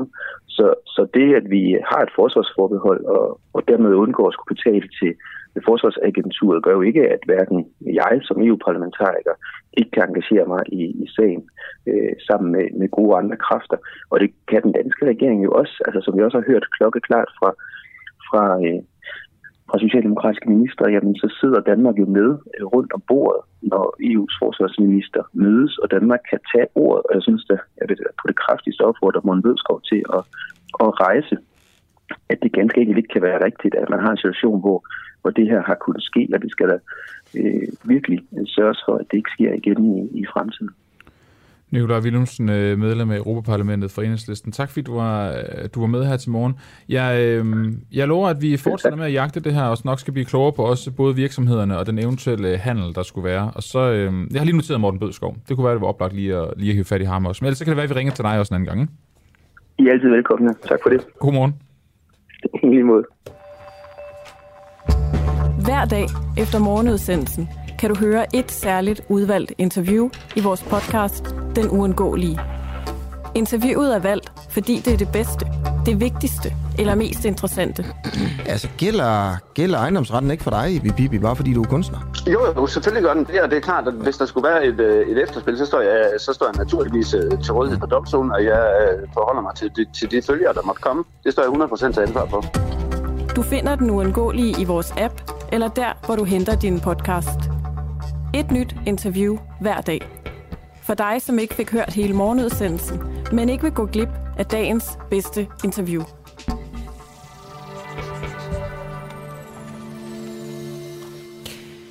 Dem, der lyttede med på øh, en uafhængig morgen øh, i sidste uge, vil kunne huske, måske, at vi stillede spørgsmålet, er det konservativt at stemme for forsvarsforbeholdet? Ja. Formanden for konservative, Søren Pape Poulsen, synes, vi skal afskaffe forbeholdet. Men de to unge medlemmer af partiet, øh, Kasper Stefani og Christian Holst, Vigilius, kan ikke forstå, hvordan man som konservativ kan sige ja til noget, som potentielt kan betyde mere overstatslighed, og dermed måske mindre dansk suverænitet. Og i den her uges udgave af vores eksklusive podcast, Oppositionen, er det derfor netop formand for konservativ ungdom, Christian Holst Vigilius, som er vært. Og han vil sammen med to andre ungdomspolitiske formænd undersøge, om de unge borgerlige vælgere er mere EU-skeptiske end deres øh, forældre, om kampen, om kampen for nationalstaten. End deres forældre? Ja, ja jeg ved ikke, om de er forældre i sådan... Øh, Altså, altså sådan, politisk, metaforiske politiske forældre. forældre. Okay. Ja, ja, præcis. Fedt. Det ved, altså, det ved jeg faktisk ikke. Det står bare på mit papir. Det, det kan også være, at de bare ringer til deres mor, eller ringer deres mor op og spørger, hvad, hallo? Det er også et okay program. Ja, ja, ja. Nå, men øhm, om, om kampen for nationalstaten ligesom er den, den nye idealisme. Hmm? Og øhm, i den kommende måned i øh, oppositionen, der øh, sætter vi altså også ekstra meget fokus på at komme tættest på med debatten om øh, forsvarsforbeholdet. I de næste to uger, der er det Morten, Messers, Morten Messersmith, som er vært. faktisk snakkede jeg med Margrethe Augen om lige præcis det i går, fordi hun synes, det var øh, lidt skandaløst. Ja, hun var at, skuffet. øh, ja, det var hun, men hun sagde også, altså I giver øh, værtsrollen til Morten Messerschmidt i måneden op til øh, afstemningen.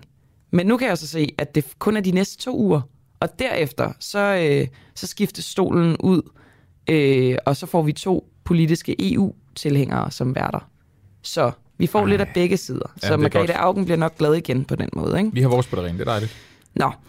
Øh, oppositionen øh, kan du høre i dag live klokken 9, og øh, hvis du er medlem, kan du høre det som podcast i øh, vores app, altså som hedder Den Uafhængige, og på Apple Podcast. Så øh, altså, meld dig ind i dag og få adgang til det her dejlige, eksklusive indhold. Øh, det koster 59 kroner.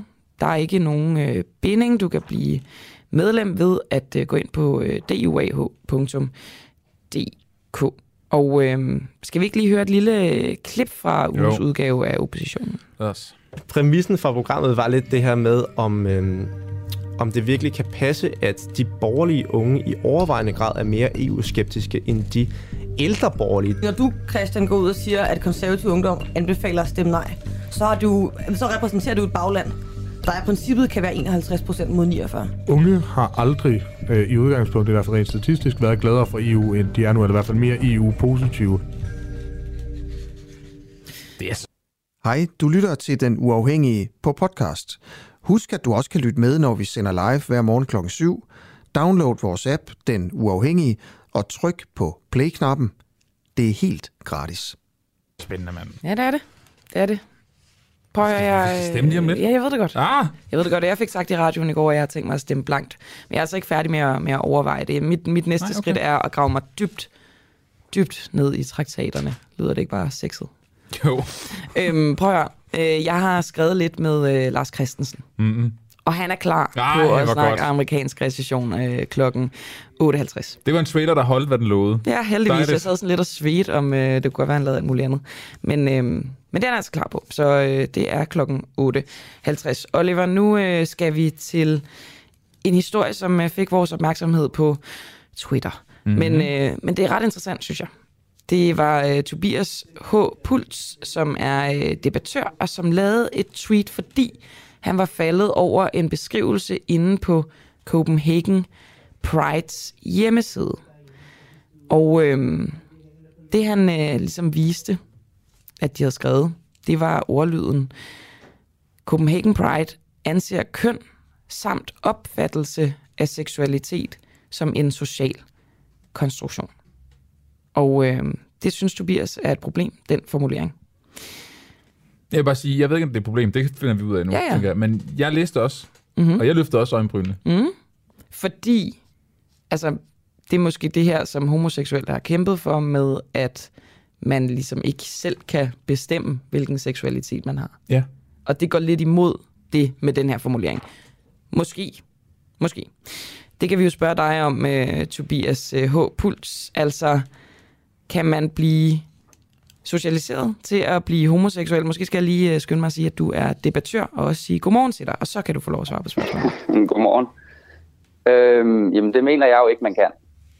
Jeg mener jo, der er to problemer i at sige, at, at både køn og seksualitet er en social konstruktion. Det første problem er meget åbenlyst, at det ikke passer.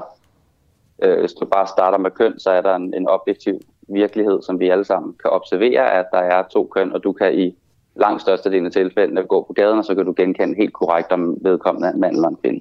Så for det første passer det ikke. Socialkonstruktivisme har sin, sin berettigelse, men, men ikke alt overskyggende på den måde. Men ja, det store problem, som jeg jo rejser et spørgsmål ved her, det er, hvis du siger, at, at, at køn og seksualitet er en social konstruktion, det er jo essentielt at sige, at når vi bliver født med hensyn til køn og seksualitet, så er du et blankt læret, og dit køn og din seksualitet fremkommer så igennem kultur og socialisering. Men hvis noget fremkommer igennem kultur og socialisering, så kan det også blive ændret igen på den måde.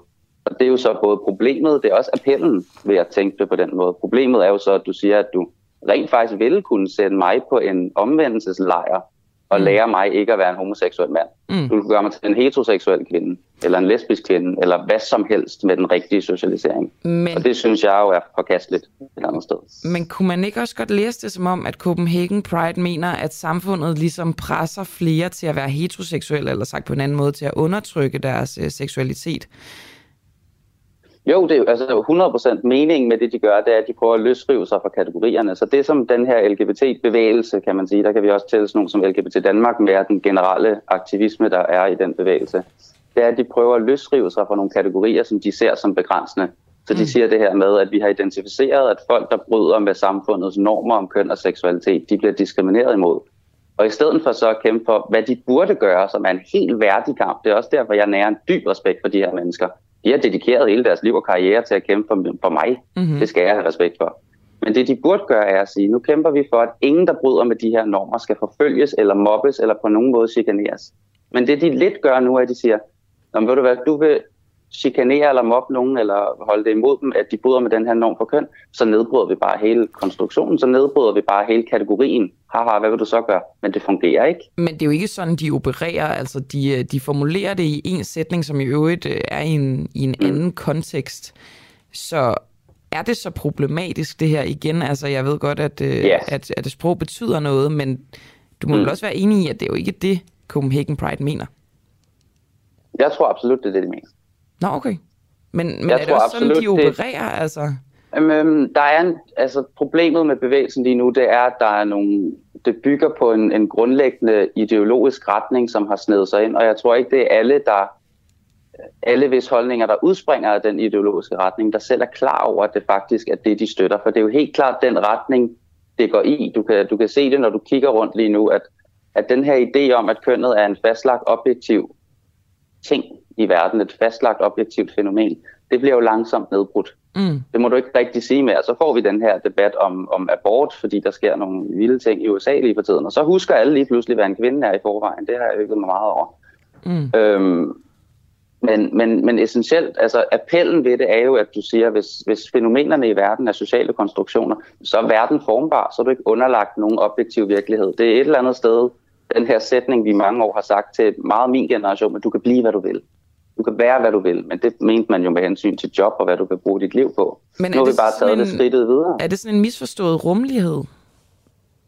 Ja, det er en misforstået rummelighed. Ja, det er, en, det er misforstået, at, øhm, at det hjælper folk. Fordi mit største problem med den ret, hvis det virkede, hvis det rent faktisk var en god løsning, så kunne jeg godt lidt gå mere med på præmissen.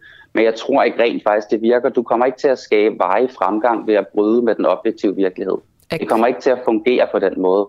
Altså, jeg er homoseksuel, fordi der er, mener jeg, det kan jeg ikke bevise, men min overbevisning er, at jeg er født sådan. Hvis Ja. jeg er født sådan, så er det biologisk. Hvis det er biologisk, så er det en variation i min hjerne. Er Kan du køn- kalde det en fejl? Sagtens. Er køn og øh, seksuel orientering eller opfattelse af seksualitet fastlagt fra fødslen? Fra, undskyld, hvad? Er køn og opfattelse af seksualitet fastlagt fra fødslen? Det mener jeg. Ja, jeg mener, jeg er født som en mand, og jeg er født homoseksuel. Og du kan ikke, Susie, du kan ikke lære mig at være noget andet. Mm. Du kan ikke tage mig med på et hyggeligt weekendophold, og så lære mig at blive forelsket i dig. Hvor, hvor gerne jeg end vil. Tak. Tobias, øh, jeg, jeg kunne godt tænke mig, det er fordi, jeg synes lidt, det kommer til at lyde som sådan en, øh, en politisk, ideologisk kamp. Altså som om, ligesom at for eksempel ja. Enhedslisten øh, ønsker, at der er fred i verden, det er ligesom der, det går mm. de efter det, men det, vi ved alle sammen, det er en utopi. Så synes jeg, at det her skriv fra Copenhagen Pride, og, og i virkeligheden også det, de kæmper for, lyder som, at de bare gerne vil have en verden, hvor vi slet ikke ser køn. Altså hvor vi ligesom bare er dem, vi nu engang er. Vi har ikke behov for at putte en kaste eller et label på det. Men er, Ja, men er, det- er, er du imod ja. den kamp? Altså, er, er, er, Nej, er det jeg, jeg er for den kamp. Okay. Men jeg tror ikke, at den rigtige måde at opnå det, det er jo ikke at sætte så meget fokus. Altså, vi har aldrig nogensinde haft så meget fokus på køn, som vi har nu. Alle skal, det er ikke engang bare, at vi har to kasser. Nu har vi uendelig mange kasser, og alle kan beslutte, hvad for en kasse de vil have. Så på en eller anden måde i den her kamp om at løsrive os fra at se køn og race og seksualitet, vi, vi ser ikke andet. Men når Det- det- Copenhagen det det, Pride bliver går ind og siger, at det er noget, en social konstruktion, er det så ikke netop en kamp imod, at det er en kasse? Altså de i virkeligheden bare siger med den her sætning, du er den du er. Vi ser det som værende, at der er behov for at lave en kasse til dig. Det er noget, samfundet bestemmer. Det er ikke noget, du bestemmer. Jo, men det er bare faktuelt forkert. Okay. Det er ikke samfundet, der har opfundet kassen mand. Vi har opfundet ordet mand til at dække over en observeret virkelighed. Vi har observeret i alle pattedyr, at der er de her kategoriseringer, der ligesom baserer sig på, hvor man ligger i reproduktion nogenlunde. Og jeg ved godt, der sidder mange aktivister derude, som er imod, hvad jeg siger her, og vil sige, ej, han tager fuldstændig fejl, han ved det ikke. Fordi man skal også huske, en del af, af, af strategien her til at kæmpe imod, hvad jeg siger, det er at gøre det enormt komplekst. Og sige, ej, det er det er så utrolig kompliceret det her. Det er også sådan, man får den største del af befolkningen til, når de hører den her debat, og vende øjnene og sige, ej, det gider jeg simpelthen ikke, det er for langhåret det her. Eller så tænker de, det er så vildt, det de vil, det kommer aldrig til at lykkes. Men det skræmmende er jo, det er jo den side, der vinder lige nu. Vi er ved at nedbryde kønnet. Vi er nået til et punkt, hvor du er transfobisk, hvis du siger, at det er potentielt uretfærdigt at lade en person, der har gennemgået en mandlig pubertet, kæmpe imod kvinder i sport. Så vi, vi er allerede på vej i den retning. Det er jo en, Øh jeg synes, det er en utrolig interessant diskussion, interessant diskussion det her. Øhm, Tobias, du har flere gange nævnt det her med, hvad en kvinde er, og man, man mm. Og jeg kunne egentlig godt tænke mig at høre det. Det er jo også en debat, der kører øh, ret meget lige nu i, i Storbritannien. Kan du fortælle mig, hvad en kvinde er? Ja, jamen jeg går meget med på den, at det er en, en, en voksen kvindeligt menneske. Det er en, en, en voksen person, som har kvindelige kønsorganer, og som derudover besidder alle de kvindelige kønskarakteristika. Det er noget, som vi kan observere på forskellige måder. Det er kromosomer, kønsorganer, produktionen af kønshormoner. Det er en biologisk bestemt størrelse. Men hvad så, hvis vi har en kvinde, der har alt det, du lige sagde, mm-hmm. men mhm. som ser sig selv som en mand? Så vil jeg gøre alt, hvad jeg kan, for at den person kan leve, som de vil, lykkeligt som en mand. Men det vil stadig være objektivt en kvinde. Så okay, lad os, jeg vil sige det på den her måde vi skal i samfundet og i din hverdag, der synes jeg, det er så fedt, at vi lever i en tid, hvor man i praksis, i hverdagspraksis kan leve, som man vil. Men der er nogle problemer med at nedbryde det objektive virkelighed. Jeg kan sige det på den her måde. Hvis du nu for eksempel sagde, jeg føler mig som en kvinde, og jeg vil gerne kalde Simone, og så vil jeg 100, jeg vil kalde dig Simone, jeg vil kalde dig hun, og jeg vil respektere, at du er en kvinde. Men det sekund, du har kraftige mavesmerter og går ind på hospitalet, så vil jeg foreslå, at du fortæller lægerne, at du er en biologisk mand, så de ikke begynder at lede efter, om der er noget galt med din livmor. Så hvor går grænsen i forhold til, at jeg har øh, ret til at øh, opføre mig selv som en kvinde? Det lyder som noget CPR-nummer. Øh, jeg har ikke noget mod, at man, man ændrer folks CPR-nummer, hvis du er over 18, og øh, du har lyst til at ændre dit CPR-nummer, og du har et, altså, jeg kender, okay, jeg kender ret mange transkønnede, og det er en virkelig, virkelig ting. Transkønnede mennesker findes, og den følelse, de har ind i sig, hvor at man føler et, et virkelig dybt, kraftigt ubehag med sit biologiske køn, den er meget, meget virkelig. Og hvis vi kan gøre noget som samfund for at afhjælpe det og sørge for, at de her mennesker har det godt, så vil jeg gå så langt, som jeg overhovedet kan. Men det er jo vist til en grænse, hvor den begynder at gå ind over andre menneskers rettigheder, som for eksempel med sport. Det er der, hvor vi begynder at sætte det på spil. Det er der, hvor vi er nødt til at kigge på, okay, hvad sker der i fængsel? Nu har vi den her, den her øh, person i USA, som identificerer sig som kvinde, er blevet sat i et kvindefængsel, og nu har gjort flere af de andre gravide derinde. Det, der er nogle, nogle eksempler, og det er enkeltstående eksempler, men problemet er, at vi er nødt til lidt at tage udgangspunkt i noget worst case scenario her. Og de fleste transkønnede, jeg har mødt, har det helt fint med det, for det er ikke et problem for de fleste.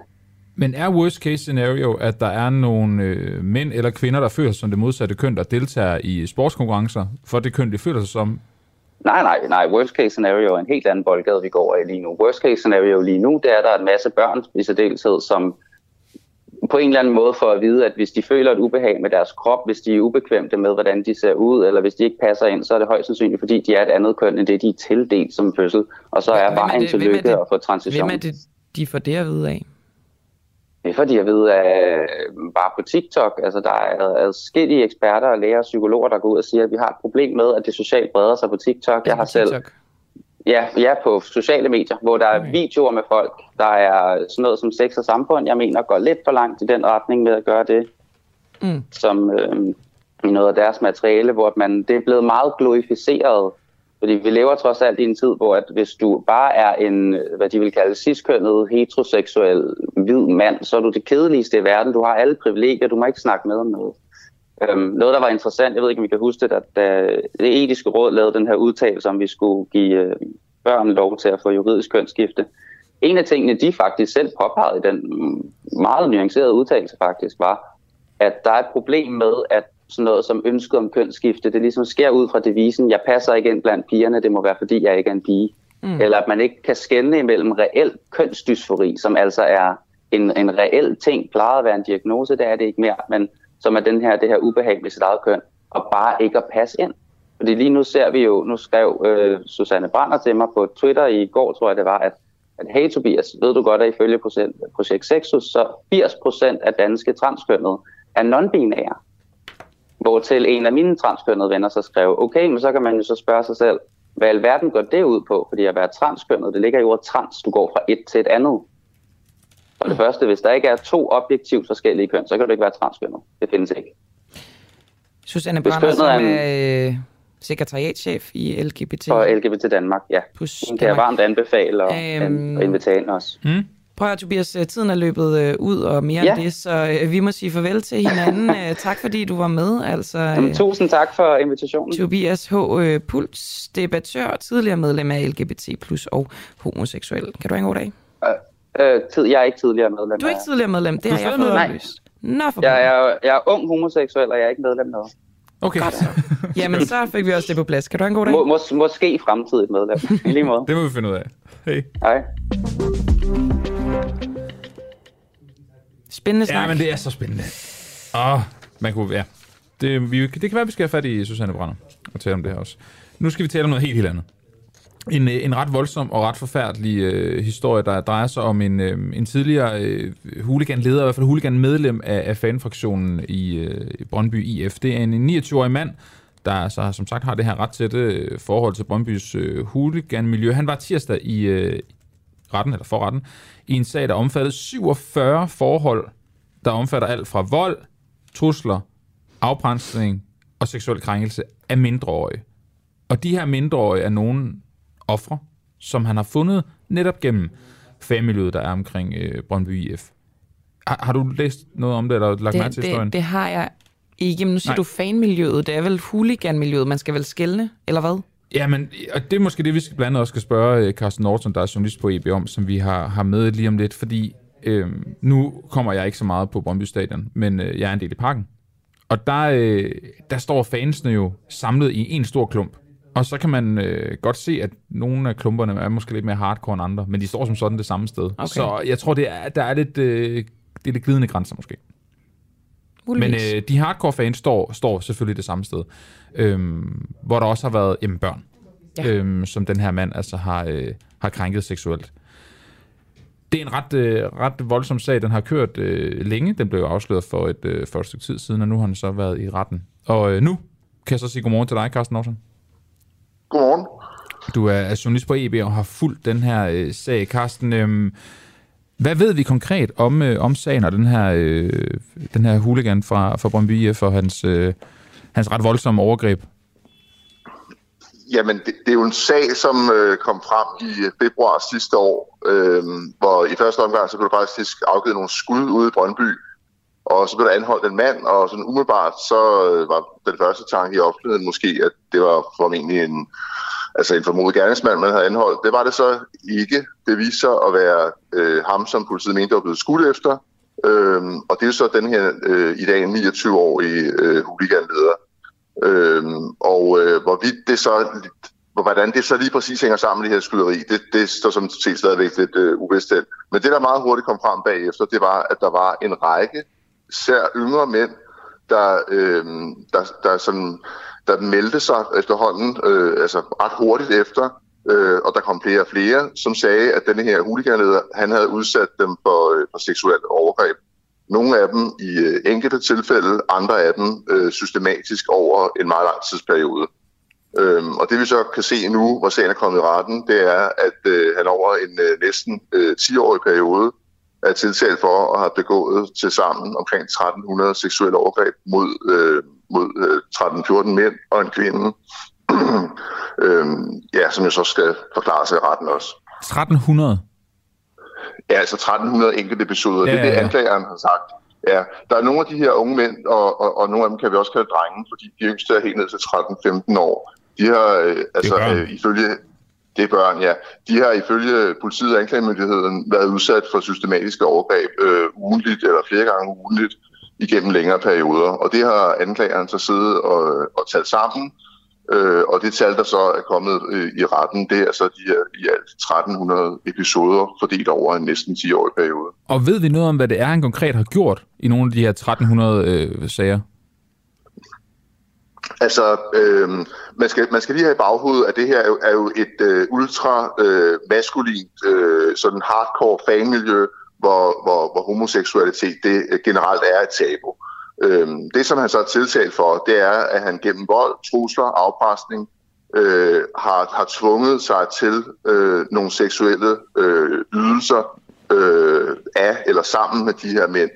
Øhm, så, så han har lagt et, et pres på, øh, ifølge anklagerne har han lagt et pres på dem, hvad jeg ser og sagt, øh, du skal give mig sådan og sådan, ellers så kommer der til at ske sådan og sådan. Hvad skulle han altså, give der er dem? for eksempel, jamen altså, han har krævet øh, sex med de her unge fyre og tavshed, øh, og, og hvis ikke han kunne få det, så har han for eksempel troet med at slå deres tænder ud, eller øh, gå efter deres familie, eller fortælle det til andre, øh, hvad der foregik og så videre.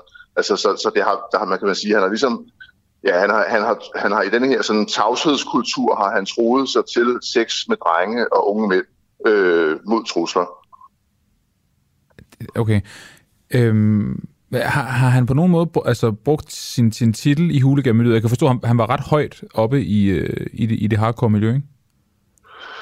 Jo, altså jeg ved ikke, om man, man ligefrem kan sige, at han har brugt sin titel. Øhm, altså det er jo også et, et, øh, et uformelt miljø, men, men han har jo, øh, altså if, ifølge anklagerne her, så har han jo brugt sin position og sin fysiske overlegenhed til at, at, at, at, at få sin vilje, øh, sådan for at sige det lidt enkelt. Ikke? Øhm, og det er sådan nogle andre i, i det her miljø, så nu sådan i bagspejlet også forklaret, det er, jamen, øhm, han var egentlig altid omgængelig over for sine jævnaldrende og dem, der var ældre, dominerende over for dem, der var yngre, og der, han havde altid ligesom et, øh, et, et sådan entourage af, af helt unge fyre, som han ligesom stod i spidsen for på en eller anden måde. Ikke? Så, så altså, hvis man skal sige det sådan lidt firkantet, så siger de sådan lidt, at han, han har nok holdt hof med de her unge drenge, som han så også har kontrolleret meget, meget hårdt. Øhm, og, og så har han måske, hvad skal man sige, haft en anden slags facade over for sine jævnaldrende og dem, der var lidt ældre end ham selv. Har han brugt det til at væve medlemmer? Altså, jeg, jeg kan bare levende forestille mig, at der kommer en 13-årig dreng hen, der gerne vil være en del af det her miljø og gerne vil ind i varmen. Har han så brugt det, at de gerne vil det, til også at få, øh, få altså, øh, have sex med dem?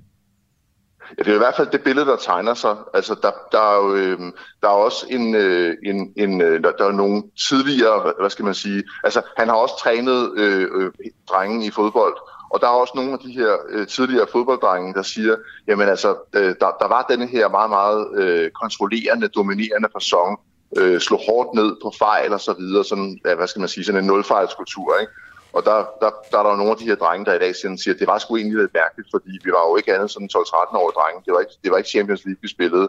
Men altså, han tog det virkelig, virkelig grav alvorligt, og, og, og ligesom, jeg havde sådan en, en nærmest sådan militaristisk disciplin på de her fodboldhold. Altså 1300 øh, eksempler, hvor, hvor nogle af dem blandt andet er, er sex med, øh, med, med børn, der, øh, der ja. ikke vil det. Altså, jeg, jeg, ja. jeg, også over en 10-årig periode. Hvor, hvor har han ja. gjort det her henne, siden det har kunne lade sig gøre? Ja, det er også et øh, godt spørgsmål. Altså, der, der, er en, øh, der er en række af de her episoder, der faktisk er, øh, er foregået ifølge forklaringerne i lastrummet på en, øh, en varebil. Altså, øh, så, så det, der, det billede, der ligesom tegner sig på nuværende tidspunkt, det er, at han har skaffet sig adgang til en, øh, en varebil, altså med et lastrum, hvor der ikke var vinduer og så videre, og så øh, har han... Øh, har han så taget, taget nogle af de her unge fyre med et, øh, et sted hen, og så har han begået de her overgreb inde i lastrummet. Andre er, er foregået sådan, altså ude i det fri, altså på, øh, på altså i, ude i en skov eller øh, på en øh, parkeringsplads øh, inde i en almindelig personbil og lignende. Så det er ikke sådan noget, der er foregået øh, øh, derhjemme. Der er, der er måske det mest, øh, hvad skal man sige, det mest bizarre eksempel, det er, at han også har begået et, øh, et øh, overgreb i, øh, i et arresthus, øh, hvor han åbenbart på et tidspunkt har været, øh, været indsat, øh, altså som ikke har noget med den her sag at gøre. Øh, så det har været alle mulige forskellige steder, øh, og jeg har nær sagt undtagen hjemme hos ham selv. Carsten, lige øh, helt kort her til allersidst. Øh, tiden vil være gået, nemlig. Jeg vil godt lige øh, slutte, hvor vi startede. Den ja. her mand, der har gjort alle de her øh, helt forfærdelige ting, det, det er ret voldsomt at sidde og høre, høre, dig, høre dig beskrive det og, og fortælle om det. at det, det startede med, at der var en skudepisode, hvor der blev skudt efter ham. Er der nogen ja. ting, der peger på, at han blev skudt efter af sin egne, han har sagt, fordi de fandt ud af, hvad det var, han havde gjort? Altså, det er, jo, det er jo vigtigt at sige, at det forhold er ikke opklaret, men, men der har jo været seret rygter om, at det er nogen fra miljøet, der, der har, har stræbt efter ham. Altså som, og man kan så sige, igen, det er jo det her ultramaskuline alfahandmiljø. Det er ikke svært at forestille sig, at der er nogen, der er sure på ham. Og vi har jo også de sidste, seneste par dage her i retten set nogle øh, ret voldsomme udfald faktisk fra, øh, fra, fra nogen af, af, altså fra miljøet, der er troppet op for at give deres mening til kende. Carsten Aarhusen, tak fordi du gad at sætte øh, ord på den her øh, meget makaber og meget voldsomme øh, sag. Og god morgen. Selv tak, og lige med. Tak. Det, det er så ubehageligt at høre om det der. Så lad mig øh, tale om noget andet. Tak. Er Socialdemokratiet vendt på en tallerken i spørgsmålet om forsvarsforbeholdet? Ja. Tilbage i øh, december 2020 var det ifølge daværende forsvarsminister Trine Bremsen en dårlig idé at afskaffe forsvarsforbeholdet. I et debatprogram på øh, DK4, der fremsatte hun nemlig flere argumenter imod en afskaffelse af forbeholdet. Lad os lige høre noget af det, som hun sagde.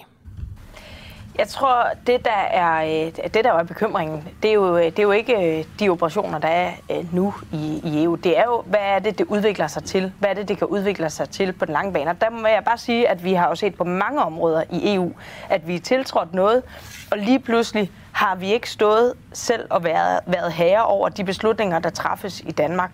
Og det er jo en reel bekymring. Jeg synes, vi har gentagende eksempler på, at, at, at det er sket. Hvad, og der synes jeg, at det er Nå, helt fair. Du, hvad tænker du, det kunne så være på forsvar? Pludselig, at det ikke er os selv, der beslutter, hvor er det, vores soldater skal, skal sættes hen, hvor det er, det, vores Det er jo simpelthen forkert. Fordi En øh, reel bekymring, som ikke er så reel længere i øh, Socialdemokratiet. Mm-hmm. Vores kollega Kristoffer Lind, han ringede i går til den øh, nyvalgte politiske ordfører i Socialdemokratiet, Rasmus Stoklund, for at teste ham i de udtalelser, som Trine Bremsen kom med.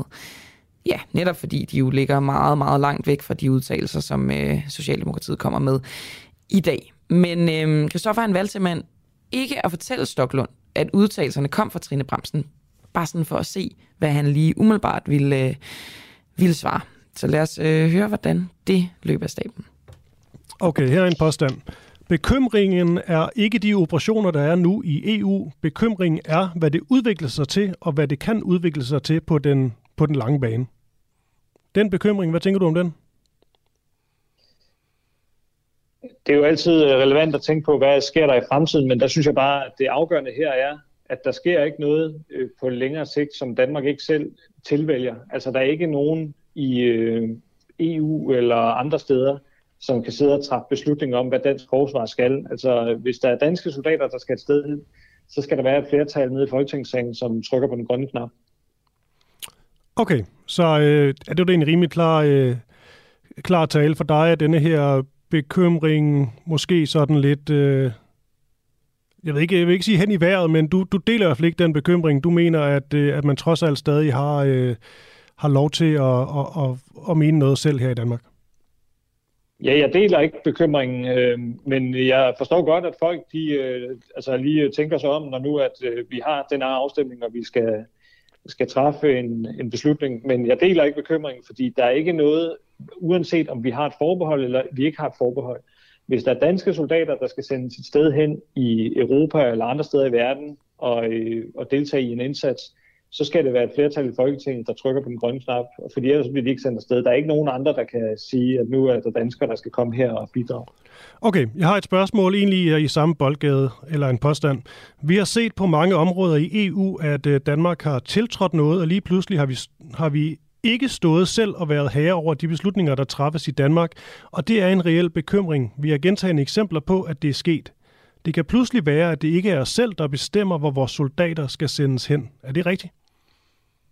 Nej, det er ikke rigtigt. At her er man nødt til at skelne imellem, at der er dele af, af de internationale samarbejder, vi deltager i, også i EU, som er det, man kalder mellemstatlige, altså hvor det er et, et samarbejde, man har, men hvor man ikke har overgivet noget suverænitet.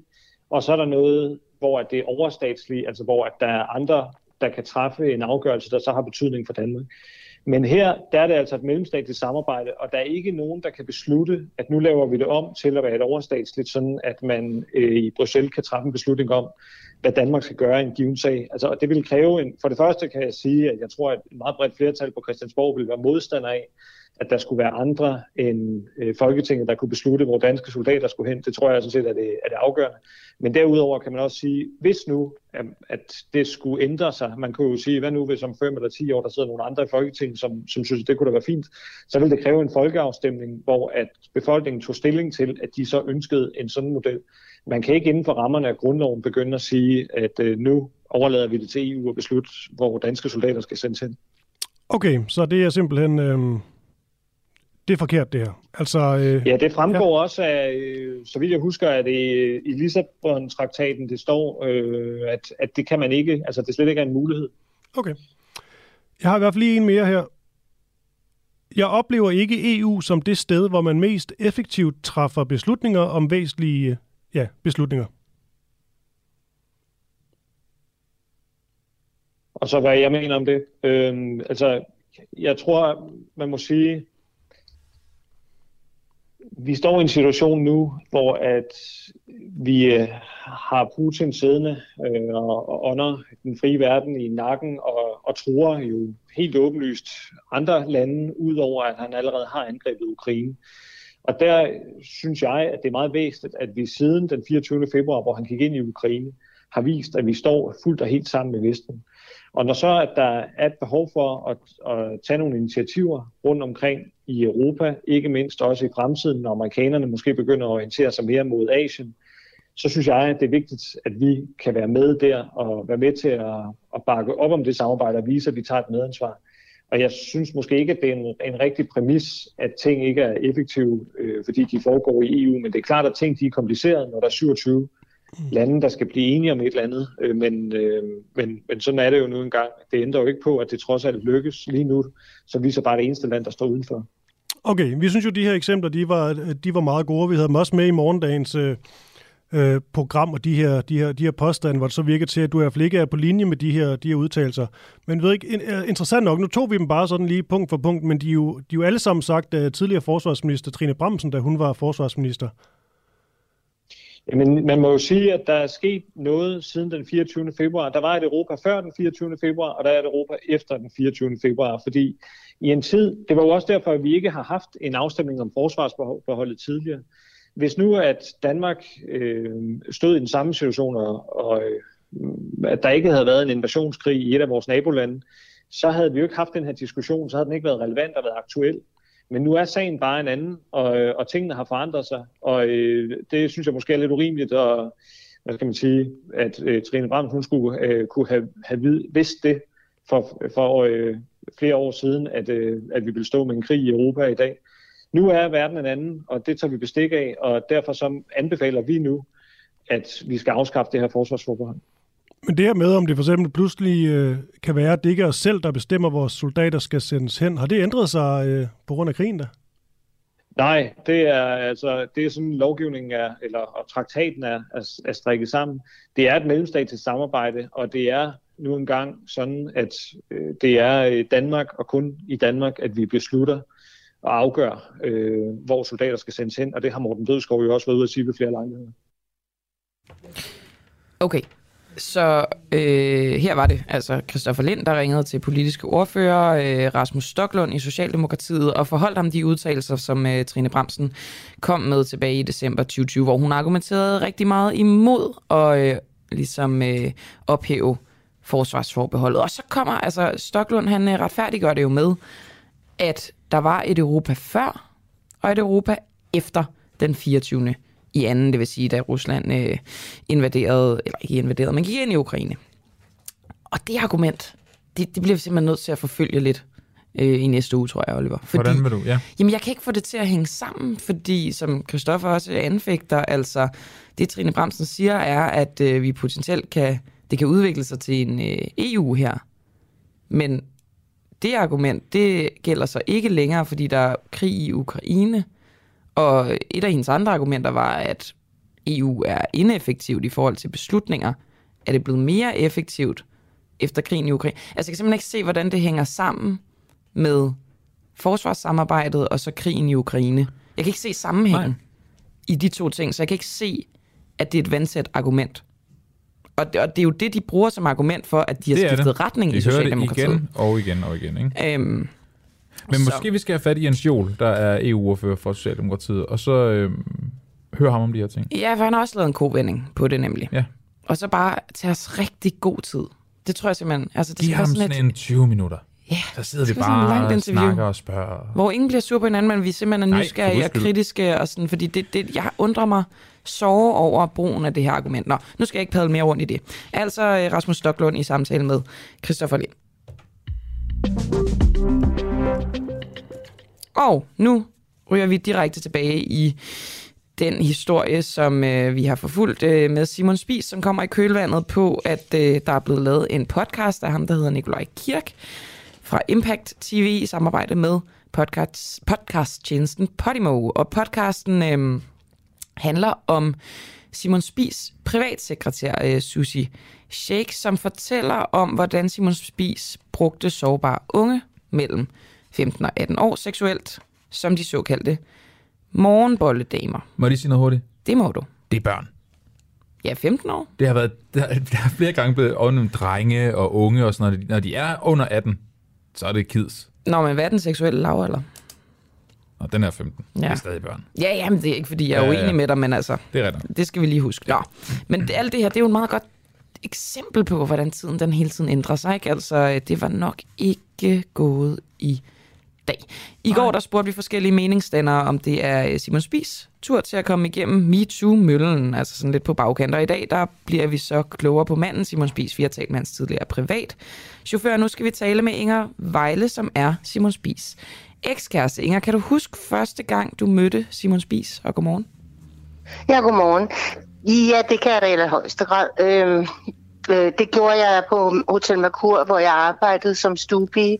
Der arbejdede jeg, før han købte hotellet, og der gik han så rundt med, med arkitekter og, og advokater og, alt muligt, og kiggede på hotellet på gangene hver gang, og, og, og, og øh, så købte han det. Hvad faldt du for? Jeg ved ikke, om jeg faldt for ham med det samme. Det var, at man kan jo ikke undgå at lægge mærke til manden. Han havde en sjov knækkende stemme og ret høj. Man kunne høre ham langt væk, når han kom gående. Men øh, jeg tror, jeg faldt for ham. Han var stærk, og han var blid, og han var sød og spændende. Det var nok mest spændingen.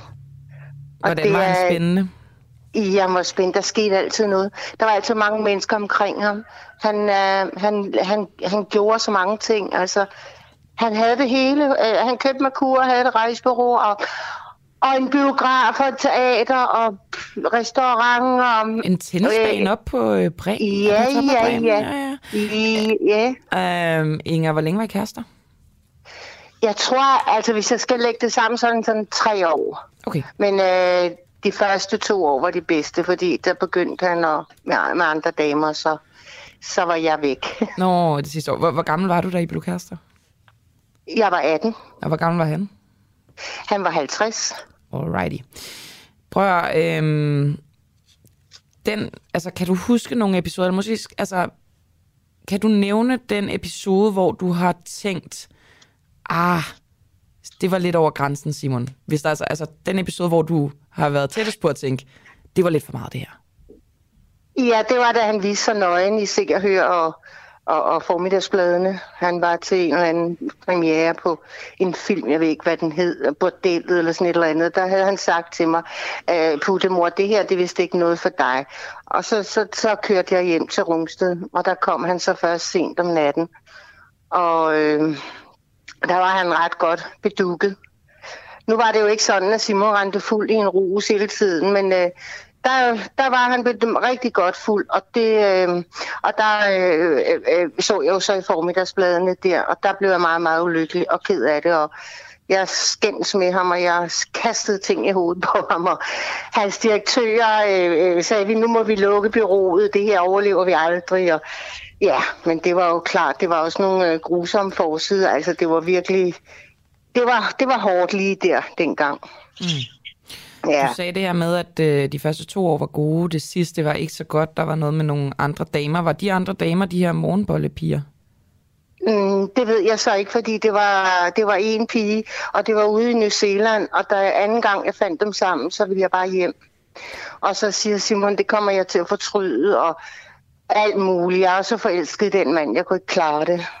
Og det viser også, da jeg var hjemme et stykke tid, jeg kunne ikke klare det. Men øh, jeg er da kommet over det, og jeg savner ham, og jeg vil ønske, at jeg kunne tale med ham i dag. Han var en klog mand, og han var en generøs mand, og han var en ærlig mand. Altså, han, han holdt, hvad han lovede. Kan, og, og, ja. kan du se altså for dig, fordi jeg kan godt høre, at øhm, hans eftermæle for dig er, er ude, altså, lyder udelukkende ja. positivt, men kan du se for dig, at han skulle have gået over stregen, og altså, det er måske lidt nej, for voldsomt det kan jeg at sige. Ikke. Nej, det kan altså, nej, de her morgenbollepiger, hvis de har været 15 år for eksempel, lad os sige, de har været øh, sårbare unge piger, øh, måske underbemidlede, et eller andet. Kunne du se for dig, Altså, det at han udnyttede selv. det? Nej, det kan jeg ikke, fordi han tvang ikke nogen til noget som helst. Og hvorfor skulle han også det? De stod jo i kø rundt om ham. Han, han, har, han, han har aldrig været voldelig mod nogen af de der, øh, øh, mod mig i hvert fald, og aldrig, jeg har aldrig set den mand begå noget vold. Og alle, og, og, og i øvrigt alle de piger ved siden af Simon, så havde de jo boyfriends, altså, de havde jo kærester. Så, og det var jo ikke piger, der... Ja, det ved jeg ikke. Jeg havde også en kæreste, da jeg var 15 år, så jeg ved ikke, jeg ved ikke hvordan nogle piger er i dag, om de har haft, haft kærester, når de er 15 år, men øh, nogle starter tidligere end andre. Men gør det det Og jeg mere i orden, at, at han var sammen med kvinder, der også havde en kæreste ved siden af? Altså, er det, Det et ved jeg argument? ikke, hvad der er i orden. Det er, det er frivillighed. Og så er nogle gange deres møder ind over det, og det, det, er jo, det er jo helt usundt. Altså, det er jo helt forfærdeligt. Men, øh, men øh, vi, øh, jeg ved ikke, hvornår man er voksen, og hvornår man selv kan tage stilling, og slet ikke til det seksuelle. Kan man men, men, tale om en underliggende ufrivillighed, når vi har en rig og magtfuld og charmerende mand, og så en meget ung, helt ned til 15 år, øh, sårbar Altså, nu ved kvinde? jeg ikke, Ja, nu ved jeg ikke lige 15 år. Jeg ved godt, at det ved jeg Karl Bjerdal mere om, men jeg har nu ikke set ham være sammen med en på 15 år. Mm, altså Har, 18. øh, øh, Ja, jeg var 18, ja. Mm. Det var jeg. Og jeg, det var ikke min første kæreste. Nej, nej, nu tænker jeg mere Jeg på de her morgenbollepiger, som også blev, øh, blev betalt, ikke? Altså, Ja. kunne der det være en, en, en underliggende ufrivillighed, at de simpelthen gjorde det, fordi de manglede penge, at de følte et pres, for han var den her verdensmand, den her rige mand, den her charmerende mand, øhm, så at de ikke blev presset direkte, men indirekte for jagten på et bedre liv, og at han så udnyttede det. Nej, det kan, jeg ikke, det kan jeg ikke se. Altså, Simon var ikke Epstein. Fuldkommen helt anden boldgade. Mm. Simon var, var en folkesmand, og alle var, han, var han var jo simpelthen fantastisk at være rundt om. Og der var ikke noget pres. Det er jo netop det ved den mand. Han var folkesmand. Der var, han pressede ikke nogen til noget. Men hvorfor tror du så, han valgte sårbare og helt unge kvinder som morgenbolddamer, Jamen, hvem og ikke siger også, han stærke? kun valgte det? Jamen, Det det, så gjorde han hans da ikke. øh, privatsekretær, at han blandt andet gjorde, ikke? Ja, og hvor længe kendte hun ham? Ikke? jeg ved ikke det der, det der show til mm-hmm. sidst, før, før han øh, altså gik bort. Jeg ved ikke, hvad det, hvad det er. Øh, jeg ved godt, at han har haft morgenbolledamer og, og, og, og hørt om alt det. Jeg, jeg boede i Rungsted med ham alene, og vi rejste verden rundt, og der var en sekretær med os, da vi var helt oppe i Norge. Hele tiden, det var ikke en bolledame. Det var sekretær med et alvorligt ansvar for deres arbejde, og de skulle kunne forskellige sprog, for der skulle jo kommunikeres helt ned til Spanien, lige meget hvor, hvor Simon var henne, skulle han jo kommunikere med alle hans destinationer og hans, hans direktører. Han var et alvorligt menneske, som, som nu bliver kendt for det der med piger, som ikke, jeg ikke forstår, altså jeg kunne blive helt ked af det, fordi han var så meget andet. Han var faktisk alt andet. Jeg ved ikke, hvorfor han valgte at blive kendt på de der piger. Men det var måske for at få opmærksomhed, fordi han, hvad han gjorde, han, øh, han gav så meget væk. En gang om ugen havde han jo, øh, kunne man komme til audiens hos ham. Og der gav han væk til højre og venstre.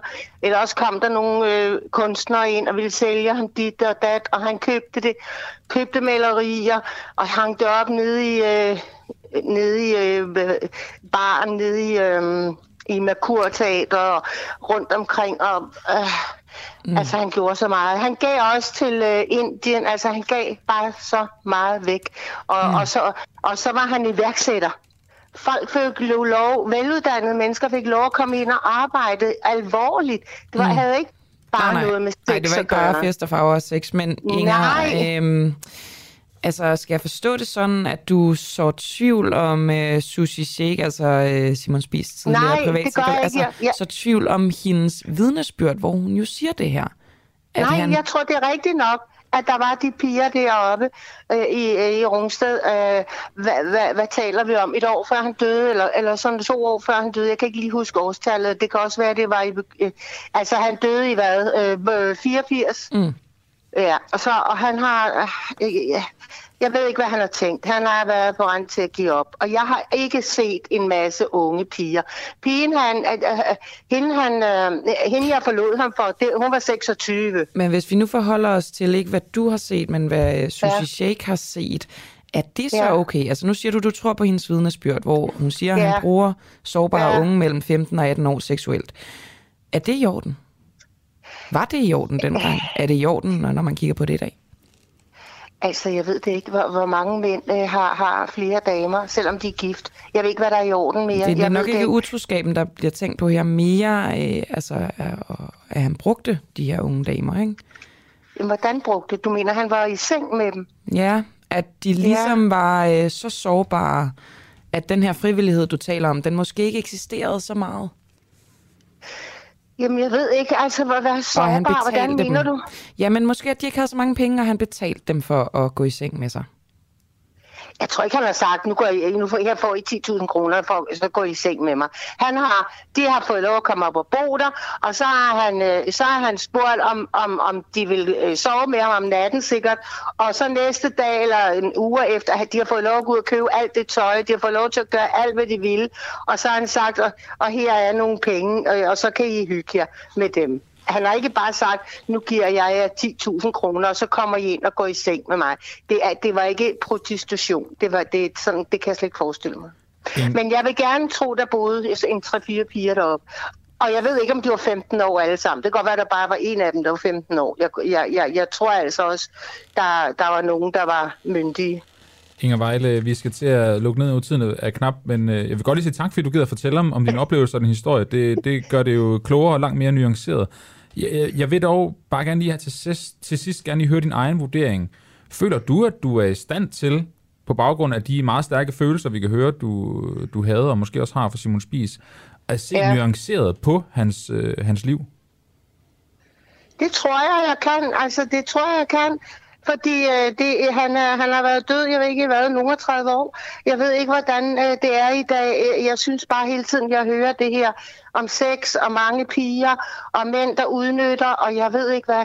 Jeg ved snart ikke, hvor er kærligheden henne? Ja, det er Kan vi køre spørgsmål. lidt om den? Kan vi køre lidt om den, øh, i stedet for alt det her beskidte, vemmelige noget, som jeg ved ikke, hvad det er, 14-årige piger. Og, Men det er en god, det er en Nej. god pointe, Inger. Altså, jeg tror, at mange vil mene, at kærligheden er blevet dækket, ligesom, og nu er der ligesom øh, nye nuancer i historien, så skal de også dækkes. Men jeg synes i hvert fald, at du har, øh, har bidraget til, at der var mere end bare det seksuelle i Simon Spies med den fortælling, du har øh, fortalt her i dag. Så tak Ja. for det. Jamen selv tak.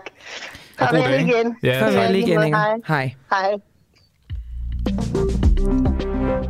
Og vi kan også se, at øh, nu er kommentarsporet også kommet i gang, når det kommer til øh, Simon Spies. Øhm, det, der er lidt den der tone, som jeg talte om tidligere med, at der er noget folkekært over, at Simon Spies havde de her morgenbottedamer. Det virker mm. som, at folk... Øh, det er på en eller anden måde lidt betændt. Vi skal helst ikke ja, ja, altså, se kritisk på det. Simon han skriver, hvorfor vil I have den her vinkel om overgreb fra Simon Spies? Altså blandt andet for, at de, at historien jo skal, øh, skal afdækkes. Altså også når, sådan, det er jo sådan, man skriver historien. Altså nogle gange, så kommer der nye oplysninger, og så ledes et vidnesbyrd for den her øh, privatsekretær. Men det er jo også derfor, vi, altså når vi så snakker med forskellige kilder, så kommer der jo alle Mm. de her nuancer med. Øhm, og det er jo bare også interessant øh, at kigge på det med nutidens briller. Det anfægter Simon også. Det kan man ikke. Eller kan man? Måske kan man godt. Gert siger også, du er ikke en sårbar 15-årig, hvis du ender øh, indenfor med en kendt mange millionær. Det tror jeg, dem, som øh, var udsat for R. Kellys overgreb, øh, vil være uenige i. Og Michael Jackson. Men, øh, nå. Jamen, det er, bare, det er interessant det her med, at det virker som, vi rammer noget, der ligger, der er meget folkeligt, der er meget kært i danskernes fortælling om dem selv. At vi havde Simon Spies, der var den her altså, ekstravagante mand, der havde de her morgenbolddamer, og det er måske en fortælling, som vi har smilt af og grint af, og så stiller vi et spørgsmålstegn ved den, og det, det synes jeg faktisk er fint nok. Mm. Og så skal man også lige huske, synes jeg nogle gange, så får vi skudt i skoene, at vi er for kritiske. At være kritisk, det handler ikke kun om, at noget skal fælles eller sådan noget. Det handler Nej, nej, nej. egentlig om at få alle de gode argumenter frem. Vi er klogere. Godt. Nu skal vi til en øh, voxpop, for Ja. ja. ved danskerne, hvad de stemmer om den 1. juni.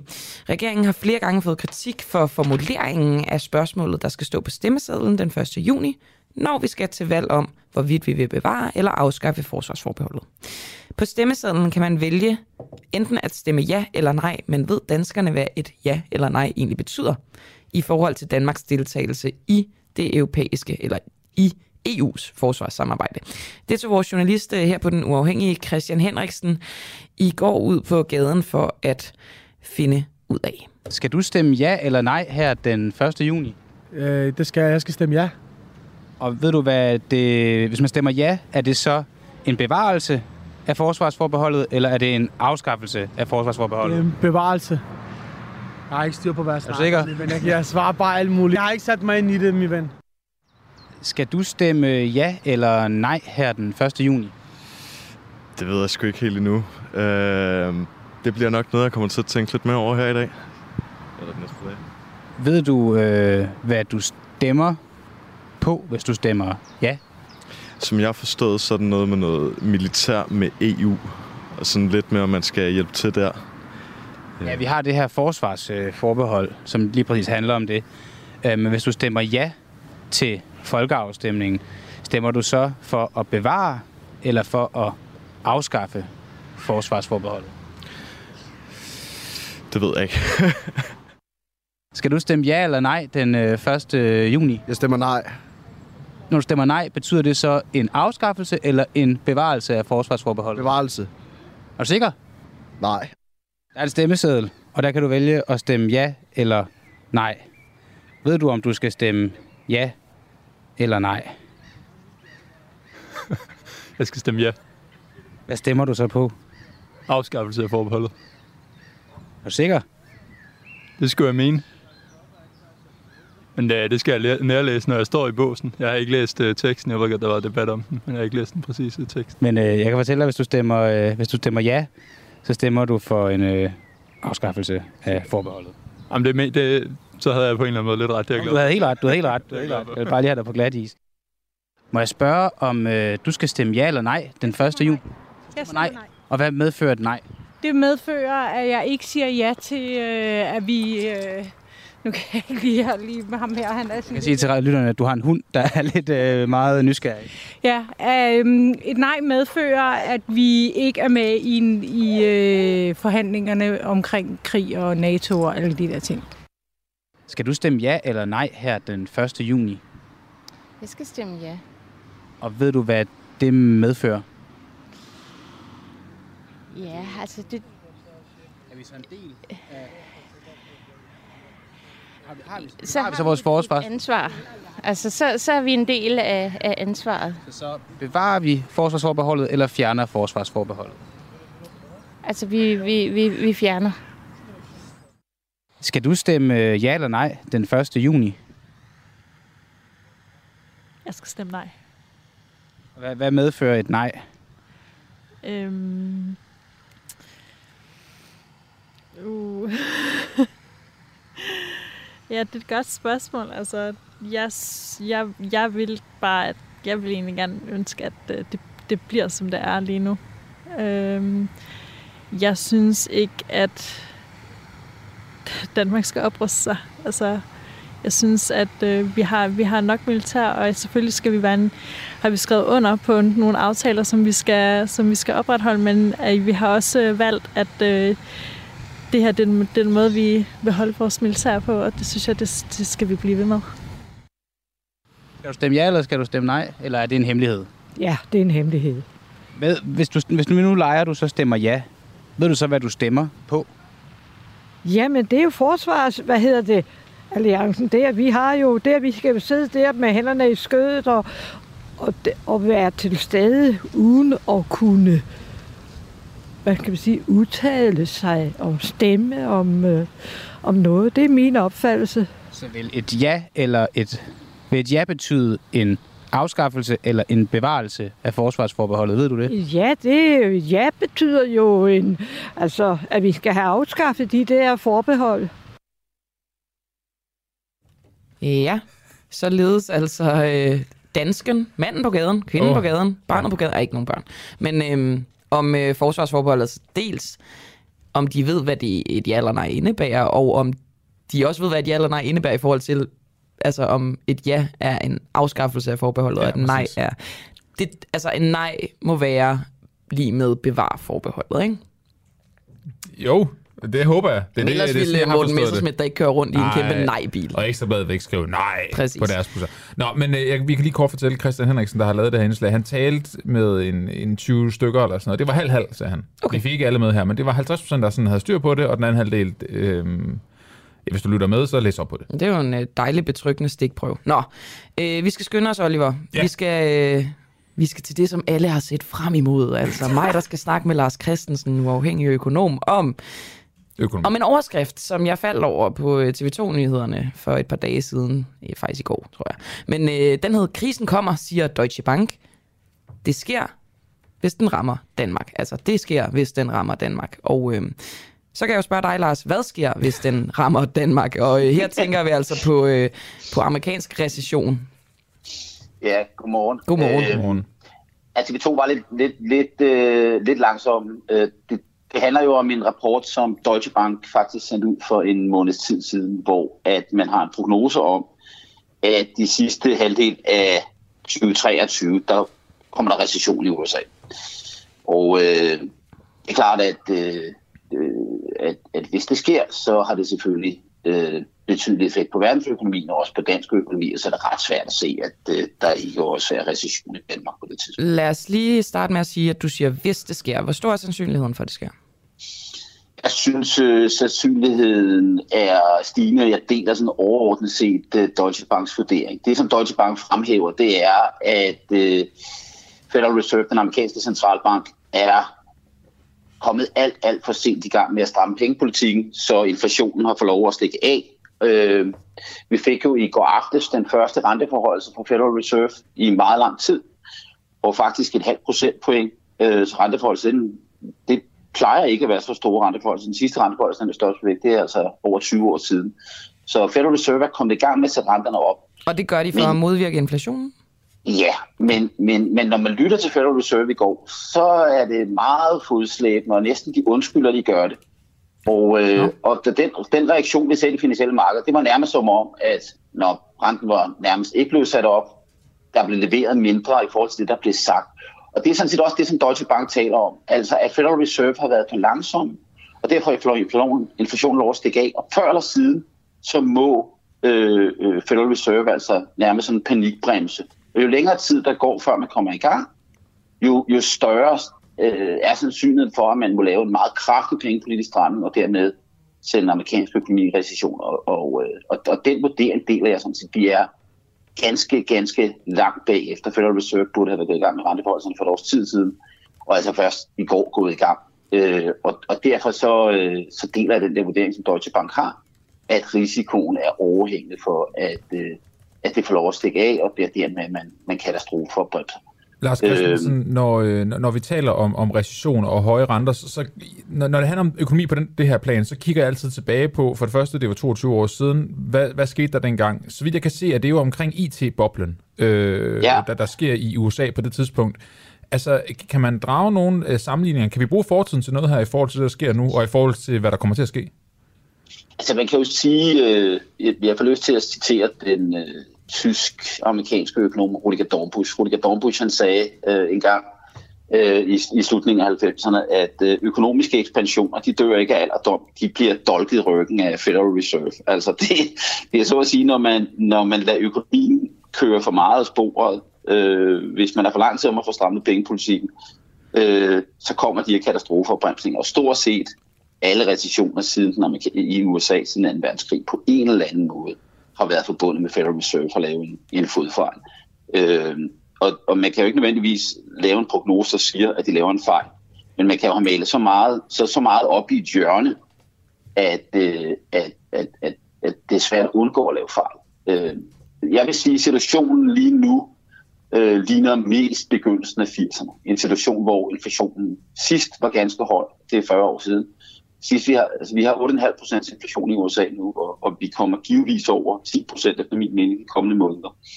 Og vi har meget, meget lav arbejdsløshed, som givetvis inden på de næste måneder falder under 3 procent. Vi kigger på forskellen mellem inflation og arbejdsløshed, så indikerer det jo en økonomi, som er meget, meget overophedet. Mm. Og sidst vi har haft en tilsvarende ophedning, er altså i begyndelsen af, af, af 80'erne. Okay, og fordi... der, øh, Jamen, det er og, bare, og der endte det meget kraftigt, og der endte det altså med, med meget, meget aggressive pengepolitiske stramninger. Øh, så så, øh, så, så jeg, har, jeg har svært ved at se, at vi ikke, skal, vi, vi ikke kommer til at se noget, noget lignende. Når det så er sagt, så kan man ikke lave økonomisk analyse ved at sidde og lave copy-paste på tidligere øh, øh, begivenheder, fordi der er altid noget, der er anderledes. Og Men- det er der også den her gang. Men altså, men, ja. Ja, hurtigt til sidst, øh, Lars, fordi nu løber tiden ud. Vi skal bare lige høre konsekvensen for Danmark ved en øh, amerikansk recession. Jamen, det er jo øh, en, en, en, en, øh, en, en vækstopbremsning. Den behøver jo ikke at blive kæmpestor. Altså, jeg tror, der er mange, øh, måske blandt de yngre lyttere, som har en recession i hovedet, det er 2008-2009, som jo altså var en historisk dyb recession.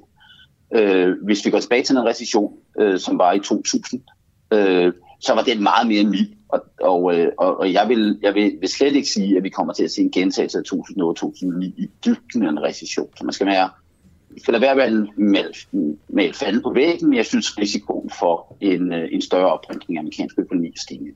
Okay, så når øh, væksten går ned, så hvad, hvad betyder det mere konkret? Altså, øh, betyder det også, hvad skal jeg sige, det betyder konkret, ja, det betyder, kon- ja, det betyder øh, øh, øh, stigende arbejdsløshed, det betyder afdæmpet lønvækst, det betyder faldende boligpriser. Øh, det sidste, det, det, det vil jeg da ikke øh, have Nej, det vil jeg også gerne have. sige. Men øh, Nå, det vil jeg ikke have. Men, men, men, men, men, øh, men altså, jeg vil igen understrege, vi taler altså ikke noget, der står lige om hjørnet. Vi Nej. taler om noget, som, som øh, snarere er mere sandsynligt i sidste halvdel af 23, måske gå ind i 24. Lars, øh, vi skal slutte nu. Jeg vil gerne tale mere om dig med dig, om, øh, om inflation. Øh, for jeg har nemlig snakket med overvismanden, og jeg har nogle, øh, nogle ting, jeg har taget med fra ham, som jeg gerne vil forholde dig. Måske også noget forbrugertillid, så måske vi kan snakke sammen i morgen, hvis du har tid. Det Altså, øh, i kan vi godt lade. Ja, Prøv, øh, Det kan nok godt lade sig det, gøre. øh, Det tales vi ved om øh, lidt senere, så måske på gensyn i morgen. Det er godt. Ha' det godt. Ha' det godt. Så vil jeg lige, ja. Ja. Det er bare øh, den der film The Big Short, der handler om øh, recessionen i 2008-2009. Aha. Lad være med at se den lige nu, tror jeg. det, det tror jeg virkelig, det er en god film, men den, det er ikke rart. Oliver, Ja. jeg havde jo fuldstændig ret. Det var virkelig spændende at snakke om økonomi. Ja, så det er det. spændende, at du, øh, altså, du var lige ved at overtage mit interview på et tidspunkt, ikke? Du Jamen, sad jeg også på spændende. stikkerne. Jeg vil spørge Lars, jeg vil spørge Lars. Vi hiver ham med igen i morgen, det er en god idé. Ja, det er det. Øhm, ja, Oliver Breum. Camilla Borg. I regien var Barry Vessel, og programmet var sat sammen med netop dig, Oliver Breum. Du var redaktør. Øh, jeg er tilbage igen i morgen. Kan I have en god dag?